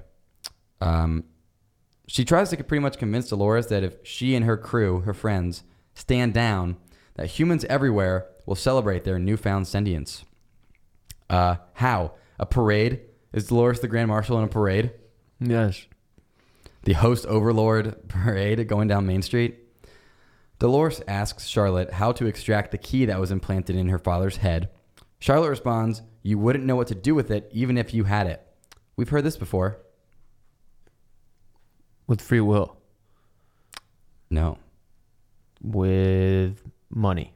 What? You wouldn't know what to do with it even if you had it. That is uh, the Greyhound story. Oh yeah, dog chasing cars. Dog chasing a rabbit. I Dog chasing cars was the Micah story. It's the Dark Knight version. That was the Micah story with the ammonia. I don't even know what you're talking about. You you've repressed I that have, memory. I have suppressed that memory deep down into the depths of uh, non-existence. uh, repressed. You meant. I have repressed it. Dolores says, "Nope, I know exactly what I'm going to do with it." Which, oh, that's some evidence that Dolores has free will, right? Oh yeah. Cut back to Bernard and Elsie. Elsie th- says she thinks they need to get up to the higher levels, but Bernard's a little preoccupied. Uh, this is related to why the systems are suddenly working again. Ford is no longer in the cradle, but rather inside Bernard's fucking brain, baby, in his control unit, up in there cooking cooking salad. It's Fornard. Fornard. Ford tells Bernard to send Elsie on her way because her suspicions are going to get in their way. Bernard makes up some BS about needing a vehicle. Well, at first you think he's gonna kill her again. Luckily, no. That's what I thought anyway. Bernard uh, sends her on her way with the vehicle thing. Uh, Elsie seems super relieved about this fake news that Bernard made up. Like she's like, "Oh, he's totally right. I believe him," which I feel kind of bad for Elsie. You know. At least she's alive. Ford says, "Good. Now follow my lead." Um, yeah. So no free will here. Very cool camera angles. At first he's a reflection, then he suddenly is. Yeah. We're seeing like the physical embodiment of him when he's obviously not there. It's like we're seeing from Bernard's perspective. Yeah. Very cool. and yet utterly confusing, but still cool. Remember here that Bernard does not have free will because Ford took it back. So everything that's happening is is Bernard like doing what Ford says. Yeah, but there's like weird variations of it. Like he's like, pick up that gun and kill that guy, and Bernard's like, I don't wanna, and he's like, do it. And he's like, I really don't wanna. Like, You're gonna do it. I'm gonna make you do it. Like, yeah. why, we we just skip all the arguing and I you know. just make him do it? Well, maybe that's to an effect. Maybe that's part of Ford giving him real free will at some point. I don't know. Maybe don't my fucking know. ass. That's a good point. maybe your ass. Who cares? Cut back to Coughlin and Goldberg. Goldberg tells Coughlin they've got Hale, and Coughlin heads out after her. They Who as the in fuck is Goldberg? Goldberg is the woman with the glasses who who's on the computer the whole time. Okay. Um, she said so. Yeah, Hale is now in the custody of Dolores and Teddy. We hear on the radio that above the ra- the cradle, a team is engaging enemy mobiles, and then we cut to there. Clementine is going ham on Engels and his men, especially after they hit Angela. Uh, Clementine ends up getting shot and sliding down the glass, kind of similar to how that guy she killed in Charlotte's demonstration slid down the glass. Mm-hmm. Little callback. Angela runs off and Engels follows after her. Engels' vest is still reading Clementine as being behind him, though. It's like lighting up, possibly hinting at her still being alive, potentially. I don't know. Who Cut the back- fuck knows? Apparently, you can just get shot a whole bunch of times and be fine. Mm-hmm. Man in Black said it. Cut back to Dolores, Charlotte, et al., where the Ford is still in control of everything crowd is just hooping and hollering. Dolores references Ford's speech that we just saw earlier about how the humans are trying to become more like the hosts, despite the hosts being created in humans' image. And Dolores says that the point of this project, or she says the point of the project, um, is that it's to make the the humans more like hosts, not the hosts more like humans. Right. She's saying what we just saw Ford say. Yeah. Got to think that this is part of Ford's story You would think so. to explain to the humans his side of stuff Uh-huh. via a host. Yeah. Got to think. Dolores then says, Your chances at eternity will die in that valley with all the souls you've gathered there. Ford's first line this episode included the word eternity. Where Just is another- the valley? W- The valley is is where those mountains are. The flood is. That's the valley. That's the valley beyond. Mm-hmm. Okay, so everyone gathered there is gonna die. Okay. Yeah. Yep. And now that I think about it, is that where Bernard sent all of them? It is, because Strand says, looks like we're going to the Valley Beyond. Yep. But Hale is going there too. Dolores told Hale all the souls gathered at the Valley Beyond are going to die. And then Charlotte's like, okay, let's go there. Well, Charlotte, as we know, is an idiot. Charlotte, like you, only you and Stubbs heard him say this. So Strand has no idea that he's going to die at the Valley Beyond, possibly. Holy shit. Yeah. So maybe crackpot theory number one. When they get to the Valley Beyond, the hosts, because the humans want to be more like hosts, the hosts are going to put the humans in their bodies and then kill them. Okay. And then and then the hosts are going to live forever in a computer simulation. Crackpot theory. Super. It's episode seven. Holy shit. super duper. Oh man. Humans' chance at living forever will die in the valley, as they said, so that's not great for humans. Dolores then asks Charlotte again how to get the key out of her dad. Charlotte does not oblige. She says the thing about ripping his ripping it out of his fucking brain. Um, and then it makes sense that she wouldn't oblige because Dolores just said that she's going to destroy the data. so like, why would she give it to her? I have no idea. Teddy asks politely to kill Stubbs and Charlotte. He's like, please, can I kill them? Can I kill these people? implying that his mercy was in fact uh, for Dolores, like I said. But Dolores doesn't respond. Charlotte says, "You think you're invincible, but you're not. Without your backups, it's game over for you when you're killed. And we've got those backups sealed up tight, so you won't have them as an advantage anymore." Dolores says, "Our backups aren't an advantage; they're our chains." The tools you use to rebuild us, repurpose us, and trap us here in your warped fantasy. Do you really think I'd let that continue? This week's Bad Read of the Situation of the Week award goes to Charlotte Hale because Dolores is not going to the cradle to secure their backups. They're going to destroy them. And who's there to do just that? Angela. Welcome to Westworld, Engels.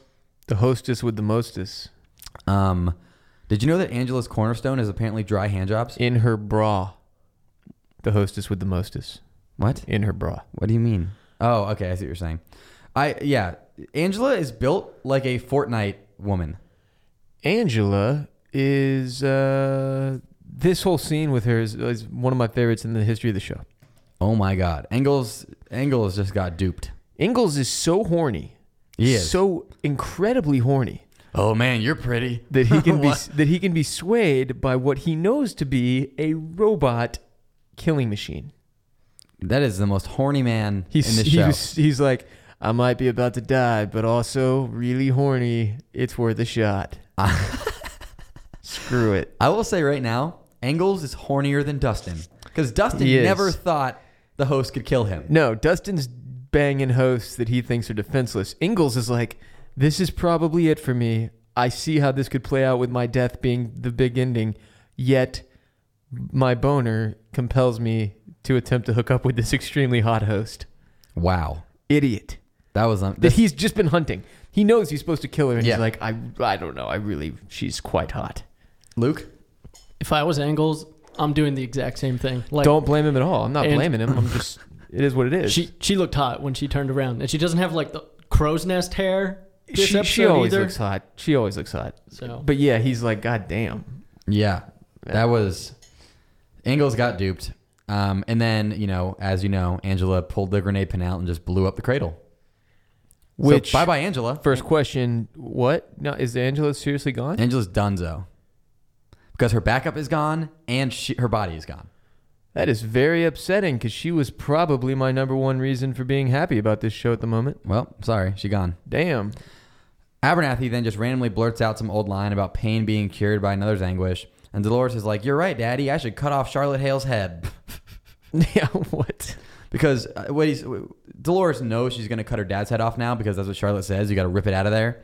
So she's like, Okay, well, if I'm going to do that to him, I got to do it to you too because eye for an eye. Uh, Because my insane father said a random line. Yep.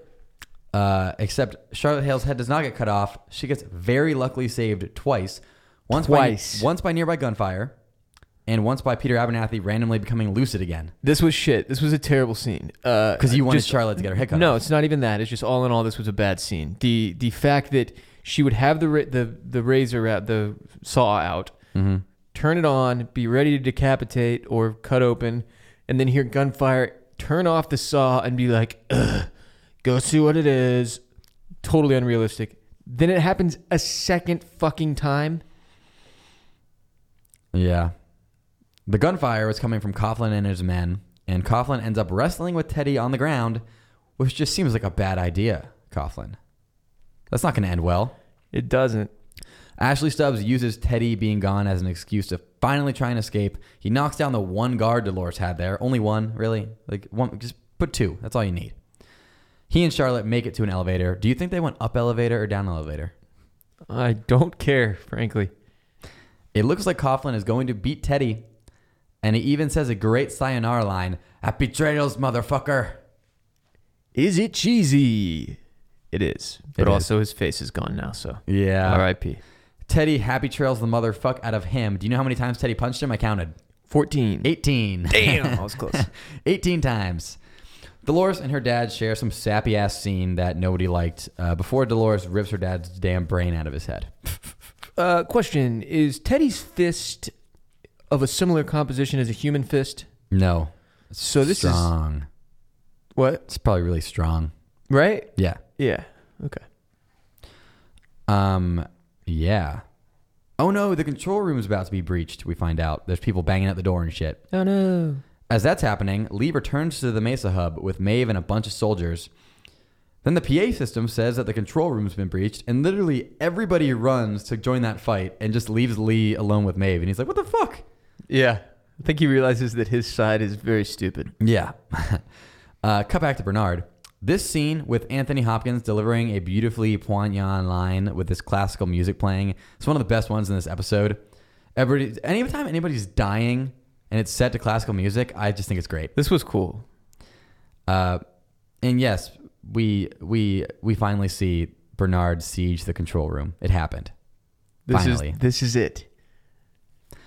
Um, I keep telling you, Bernard, it is no longer my story. It is yours. Is it though? Seems like it's your story. Ford. You said it was your story. Yeah, guess what, Ford? You've said so many things like this and then totally erased them all at the beginning of this episode, you dick. Here's what I hate the most. I keep telling you, Bernard, it is no longer my story, it is yours. You literally just said you had a story and you wouldn't tell us the end of it. What the fuck, Ford? It's kind of like the man in black just talking to hosts that we used to complain about. It's like, what is the point? You're just, who are you trying to convince? You know what I mean? Like, what? But I give Ford the benefit of the doubt. I think Ford's going to tie it all together, and Man in Black, I knew he wouldn't. I think so too. But oh my God, am I fucking confused as shit right now about free will and how much Ford is in control. So in this scene where we see all these guys getting mowed down in slow motion with classical music or whatnot, is Bernard? It's Ford is controlling them through Bernard. Controlling, The guys shooting, the guys doing the killing. no. I think they're just on. They're they're they have the free will right now, and they're they're, they're following Dolores's orders. S- Okay, okay. You know what I'm saying? How is Bernard raiding this room then, or What do you mean? is Bernard physically shooting anyone? Uh, no.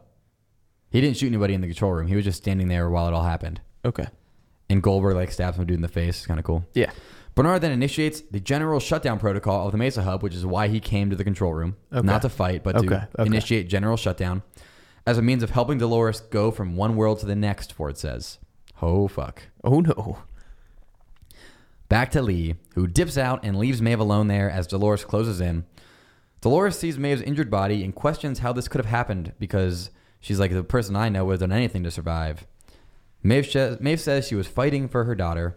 Dolores says that Kin was just a way Delos was holding them back. Dolores, I just watched you cry over your That dad. this this thing with Dolores is very very weird because it's she knows that she explains it. Ken was just another rope to to tie them down. Well, then why go through the song and dance? Who do you who are you doing the song and dance for? My way I rationalize it is that Dolores, she can't help but feel emotional about it, but she knows it's the right thing to do.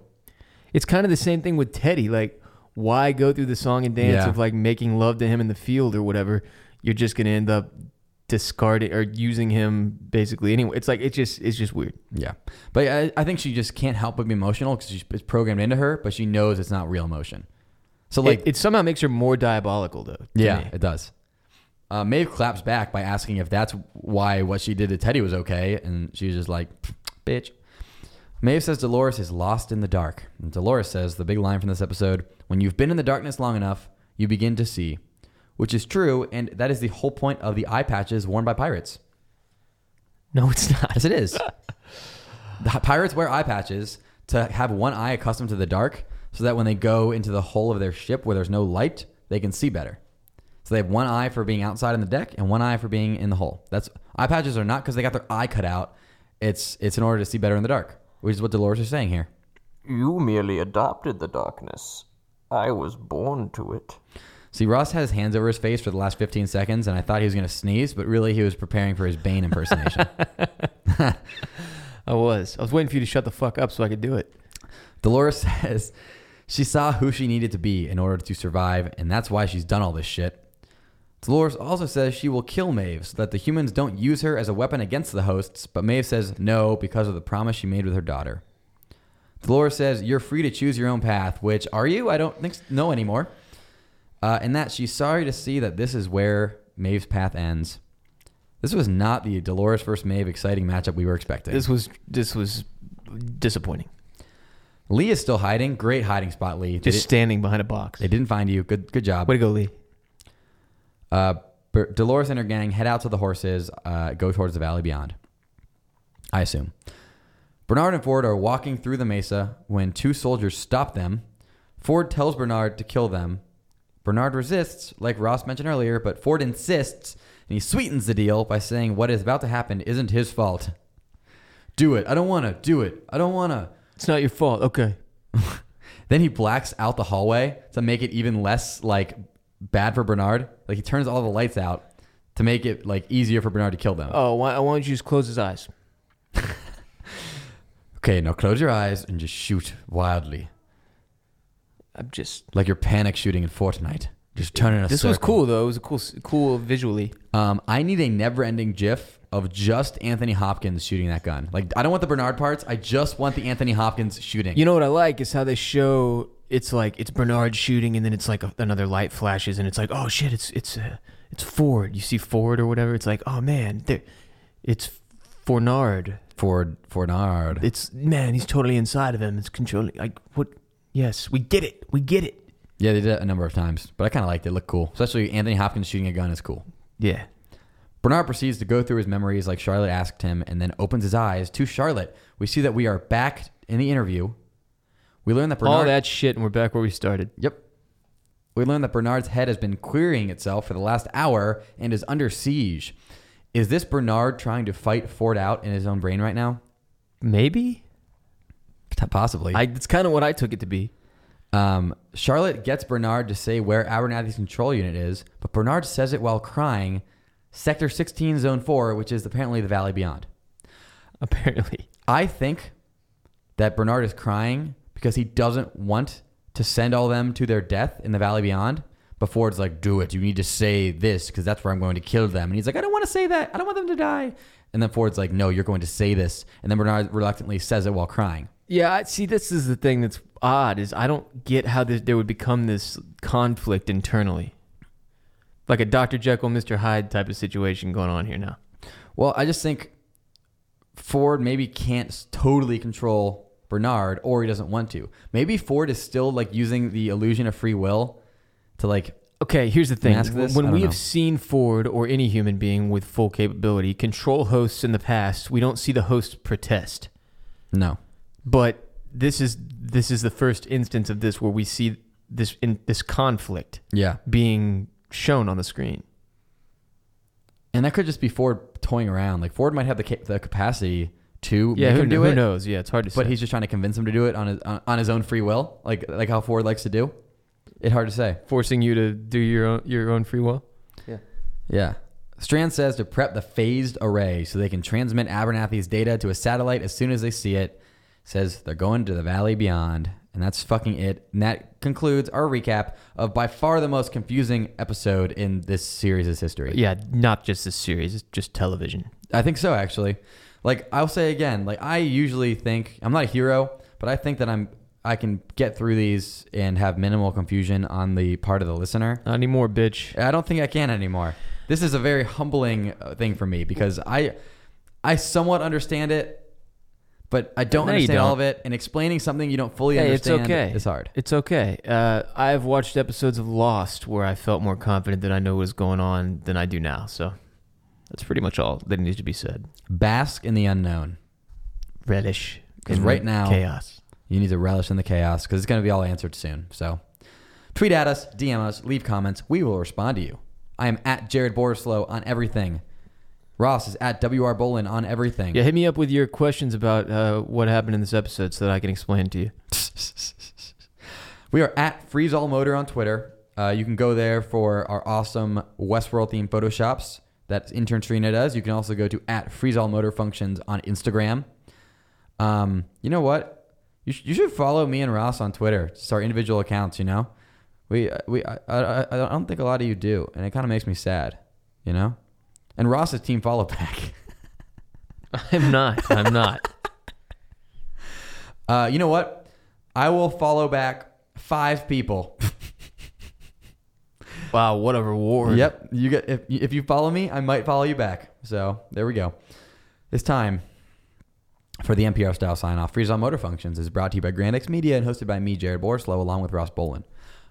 Intern Luke produced the show and also contributed to it. Special thanks to Phil from DC, aka Schnapple, on SoundCloud for our intro music, Brad Hess for our outro music, and intern Serena who does insanely awesome Westworld themed Photoshop work for us that you can check out on our Twitter at Freeze All Motor and Instagram at Freeze All Motor Functions. We'll be back Thursday. The hotline, if you want to call in and get on our Thursday analysis mode episode, the hotline number is 888 6 Freeze. Call in. We're going to have some insane calls this week, I'm sure. We're going to get more in depth about this whole free will discussion, I'm sure. This is not the last of our discussion of this episode. We have an entire new episode coming up on Thursday where hopefully we can all leave a little less confused than we are after this episode because me and Ross are too. It's not just you. Uh, maybe we could have done a better job, but you know, let's just bask in the unknown. I'll see you Thursday.